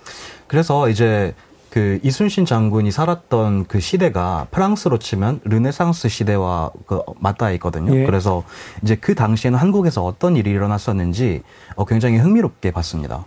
Et euh, c'est une période extrêmement troublée où euh, la Corée a été héroïque.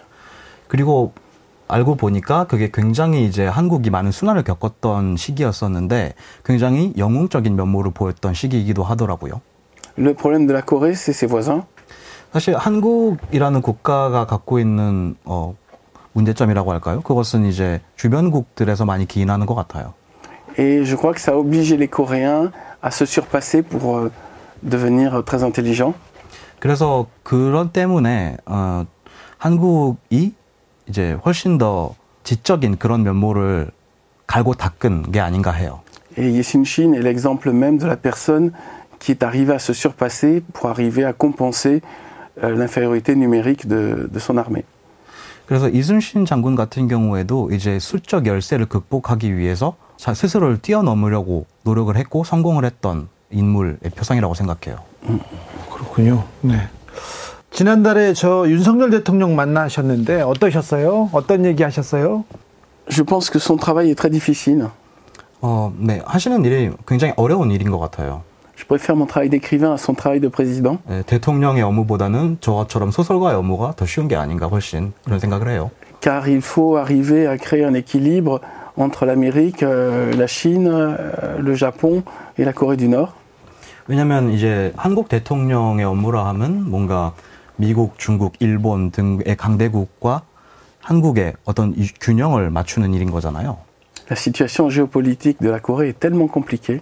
사실 한국이 처한 지정학적인 상황이 굉장히 복잡하다고 저는 느껴요. C'est merveilleux qu'il y ait une croissance économique alors qu'il y a autant de pression sur ce pays. 그래서 이제 외부적인 그런 자극과 어떤 그 압박이 굉장히 심한데 그런 가운데에서도 한국이 이렇게 해내고 있다는 게 굉장히 놀랍다고 생각합니다. Et quand je l'ai vu, j'ai eu l'impression que c'était quelqu'un qui avait beaucoup de poids sur ses épaules. 그래서 만나 뵀을 때 제가 받은 인상이라 하면 어, 굉장히 많은 부담을 어깨에 지고 있는 분이구나 였습니다. 어떤 얘기하던가요? 뭘 그 작가님한테 어떤 얘기를 하셨을 거 아니에요? 음. Euh, non, il m'a juste dit ah, vous êtes le célèbre écrivain français. 아니요, 별 말씀은 하지 않으셨고요. 아, 어, 당신이 바로 그 유명한 작가 베르나르 베르베르 씨군요. 네. 라고만 하셨습니다. Mais après, j'ai, j'ai donné ma vision sur l'intelligence artificielle dans une sorte de conférence. 그런데 이제 그 이후에 제가 어떤 강연 도중에 이제 인공지능에 대한 저의 견해를 밝히는 시간이 좀 있었고요. Et euh, j'ai l'impression que le monde est en train d'évoluer très vite. 음, 그때 제가 말씀 했던 얘기를 좀 말씀드리자면 어, 저는 어, 세상이 굉장히 빠른 속도로 진화하고 있다고 보거든요. 예. Mais la Corée est très bien placée dans les technologies et ça c'est vraiment une bonne chose. 그런데 이제 한국은 이제 그런 기술적인 어떤 레이스라고 할까요? 거기에서 굉장히 선두적인 어, 자리를 선점하고 있어서 굉장히 좋다고 네, 생각해요. 그렇습니까? 에이아이가 앞으로 바꿔놓을 미래에 대해서 매우 걱정하는 사람들이 많은데 우리나라 사람들을 특별히 걱정이 큽니다. 여기 이 부분에 대해서는 어떤 얘기를 해주고 싶습니까? La prochaine étape, c'est la conscience artificielle. 저는 어, 인공지능의 다음 단계는 인공의식이라고 생각하거든요. L'intelligence ne fait que euh, mémoriser et obéir aux hommes. 인공지능이라고 하는 것은 그저 인간에게 복종하는 것에 그친다고 보거든요. Là où ça va devenir vraiment autre chose, c'est quand un ordinateur prendra conscience qu'il existe en tant qu'individu. 사실 인공지능이 다음에 인공의식이 나오게 되면 이제 스스로가 하나의 주체라고 느끼는 컴퓨터가 생겨날 것이기 때문에 그때부터 뭔가 정말로 달라질 거라고 봐요. Là c'est dangereux et en même temps ça peut offrir de nouvelles possibilités. 그 순간이 되면은 정말 실질적인 위험에 우리가 마주하게 될 것이고 그와 동시에 새로운 가능성 또한 함께 생겨날 거라고 봅니다. 그리고 그 인공의식의 도래는 제가 봤을 때 오 년 이내에 이루어질 거라고 봅니다. 그럼 오 년 이내에 도망가야 됩니까, 저는? Euh, alors est-ce que je devrais euh, m'enfuir dans les cinq années à venir? Non. 아니요. Non. De manière générale, il ne faut pas avoir peur de la technologie. 기술, 테크놀로지에 대해서 우리가 공포감을 가져서는 안 된다고 봅니다. C'est un peu comme une vague. Une vague. Une vague, waves. 음, 음. 그러니까 저는 그 기술이라고 하는 것이 하나의 파도라고 생각하거든요. Il faut placer le surf pour pouvoir être poussé plus loin. 서프보드를 네? 파도 위에 올려야 훨씬 더 멀리까지 내다보고 멀리까지 갈 수가 있죠. Mais si on ne sait pas placer le surf, on va être emporté dans la bourrasque, oui. 그런데 이제 그 서프보드를 제대로 놓을, 놓는 방법을 모르게 되면 파도에 휩쓸려 가게 됩니다. Donc c'est à nous d'être plus intelligents et plus créatifs que l'intelligence artificielle. 그래서 인공지능보다 인간이 조금 더 지적이고 훨씬 더 계산적이고. Je crois au pouvoir de l'imagination humaine. 어, 그런 준비가 되어야 할 것이고요. 저는 인간의 상상력에 힘을 믿어요. 저는 작가님 믿습니다. Merci. 작가님 한국 처음에 온 게 언제입니까? 천구백구십사. 천구백구십사 년입니다. 그리고 계속 한국에 명 이삼 년에 한 번씩은 이렇게 오셨죠? Uh, je suis venu en tout neuf ans sur trente ans. 삼십 년의 작가 생활 도중에 이제 아홉 번의 방한이 있었네요. 네, 그러니까. 근데 오실 때마다 지금 한국 사회가 어떻게 변화된다고 생각하십니까? 그리고 특별히 젊은 친구들이 행복하지 않다, 미래에 대해서 좀 암울하게 생각한다는 것도 아시죠? Alors, il y a un problème en Corée, c'est l'éducation qui est un peu dure. 제가 봤을 때 어, 한국의 교육 시스템이 조금 아이들에게 혹독한 면이 있다라고 봐요. Mais en même temps, euh, grâce à cette éducation, le pays sort des des génies. 그런데 바로 또한 그런 그 교육 덕분에 이제 한국에서 수많은 천재들이 배출되기도 해요. Mais je sais que la pression sociale est très dure. 그런데 그 사회적인 압박감이라고 하는 게 굉장히 크다는 것도 인지하고 있어요. Et j'espère que ça va ça va changer, que ça va se détendre un peu. 그래서 이제 시간이 지날수록 조금 더 그런 것이 완화가 되고 그럴 것이라고 어, 그렇기를 바라지만 uh, il faut qu'il y ait de plus en plus de Coréens dans le monde. 전 세계에 점점 더 많은 한국인들이 많아지기를 donc, 바라요. Donc faut faire plus d'enfants. 네, 그래서 더 많은 한국 한국이 더 많은 출산율을 보였으면 좋겠고요. Et moins de suicides. 그리고 더 낮은 자살률을 보였으면 좋겠어요. Donc faut se détendre un peu. 그래서 조금 더 네, 릴렉스하는 게 좋을 것 같습니다. 그 프랑스한테 배워야 되는데 그런 거. En France on est un peu trop détendu. 프랑스에서는 오히려 좀 그 릴렉스한 정도가 좀 심한 편이라고 생각을 해요. 너무 너무 심한가요? un peu trop. Oui. 그런데 요즘 젊은 친구들은요, 네, 책을 잘 안 읽습니다. 물론 영상에 가까워졌지만 책을 잘 안 읽습니다. 어떻게 생각하세요? C'est de manière mondiale, c'est pas que la Corée. 사실 이거는 한국에만 국한된 문제가 아니라 전 세계적인 현상이에요. C'est un monde plus rapide. Et ça me demande moins d'efforts de regarder un film ou de jouer à un jeu vidéo que de lire. 사실 책을 읽는 것보다 영화 한 편을 보거나 아니면 게임을 하는 것이 훨씬 더 빠르고 네. 강한 자극을 주죠. 그렇죠. Le, les livres obligent le lecteur à imaginer la situation.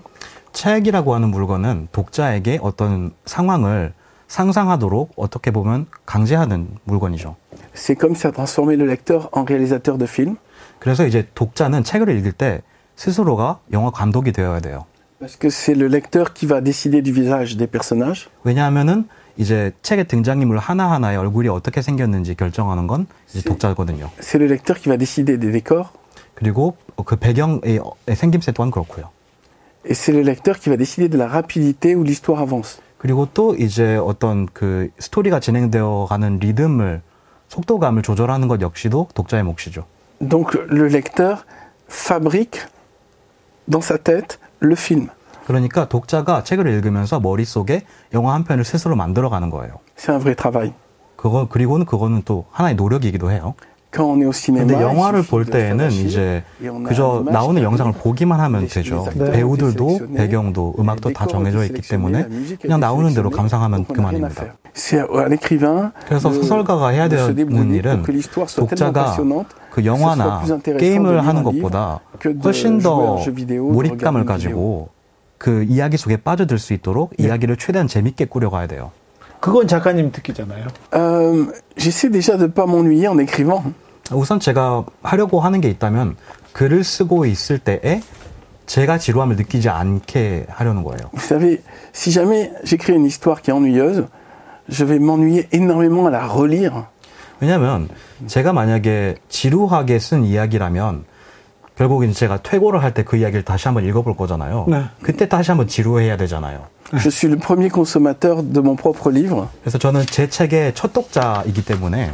Donc pour m'amuser, je fais des histoires rapides et très spectaculaires. 그래서 저는 글을 쓸 때에는 최대한 빨리 쓰고 그리고 훨, 최대한 그 연출이 화려한 그런 이야기들을 쓰는 걸 좋아해요. 이해합니다. 네, 그 공포. 음. 요즘 사는 게 힘들어요. 사는 게 재미없어요. 그런 사람들한테 어떤 얘기 해주고 싶어요? Faire du sport. 운동을 하세요. 운동해요? Et respirer. 그리고 호흡을 잘 하세요. 아, faire 그냥. tout ce qui n'est pas cérébral, mais faire dans le reste du corps. 뇌를 사용해서 하는 활동을 제외한 신체만으로 할 수 있는 활동들에 집중해 보세요.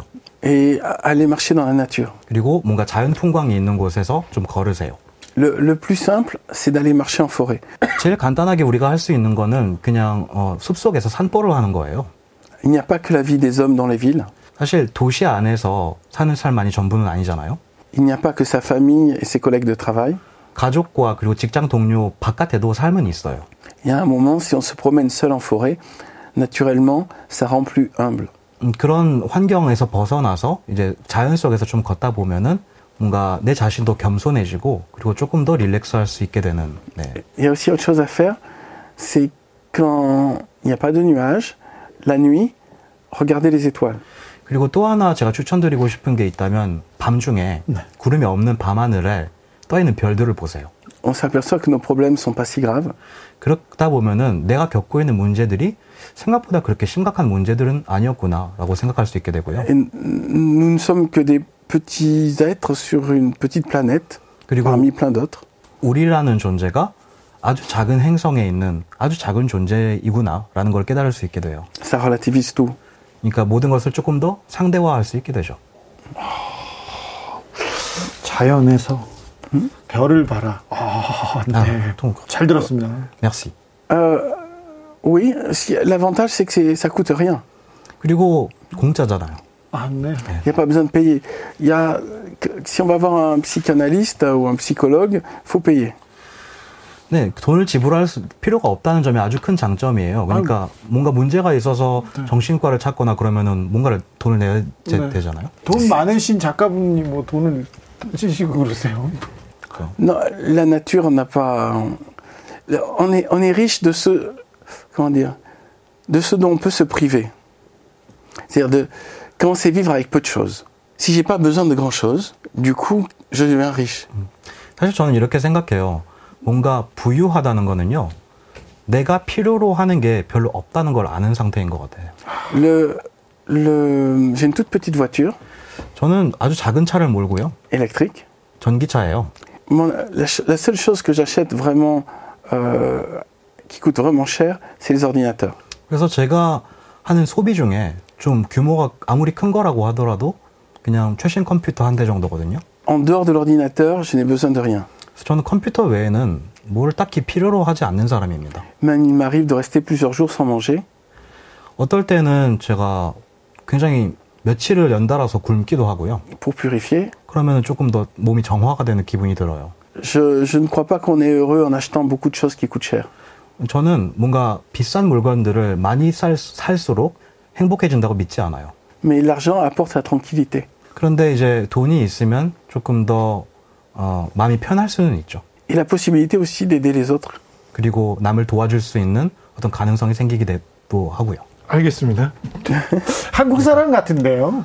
아, Mais j'étais peut-être coréen, comme vous l'avez dit. 어쩌면 제가 말씀하신 대로 네. 전생에 한국인이었을지도 모르죠. 그럴지도 몰라요. peut-être bien. 네. 네. 오늘 말씀 잘 들었습니다. 많이 배웠습니다. Ah, merci. Bah, merci de m'avoir invité. 초대해 주셔서 정말 감사합니다. Et j'ai aussi beaucoup apprécié cette interview. 그리고 인터뷰를 저 역시도 굉장히 즐겼고요. 아, 네. C'est toujours un plaisir pour moi d'expliquer mon travail. 그리고 저는 항상 제가 하는 설가의 일을 설명하는 것을 네. 큰 보람으로 삼습니다. Et mon rapport particulier avec la Corée. 그리고 한국과 저의 관계에 대해서 이야기하는 것도 매우 좋아해요. 네. 매년 와 오셨으면 좋겠어요. 매년 뵙고 이런 얘기 나눴으면 그리고 전해줬으면 좋겠어요. Je vais en discuter avec mon éditeur. 네, 출판사와 한번 얘기해보죠. 알겠습니다. 네. 아, 오늘 감사했습니다. 저 통역엔 오정화 선생님께서 수고했습니다. 감사합니다. 감사합니다. 아, 베르나르 베르베르 작가님의 추천곡입니다. 비발디 사계 중에 여름 일악장. 아, 김세양 기타 연주로 어, 들으면서 우리 베르베르 작가님과 인사하겠습니다. 감사합니다. 감사합니다. 네. 아, 저는 물러갈게요. 선물 받으실 분들은요. 라이브 홈페이지에 이렇게 게시판에서 찾아가십시오. 저는 내일 오후 다섯 시 오 분에 돌아옵니다. 지금까지 주진우였습니다. 감사합니다. 감사합니다.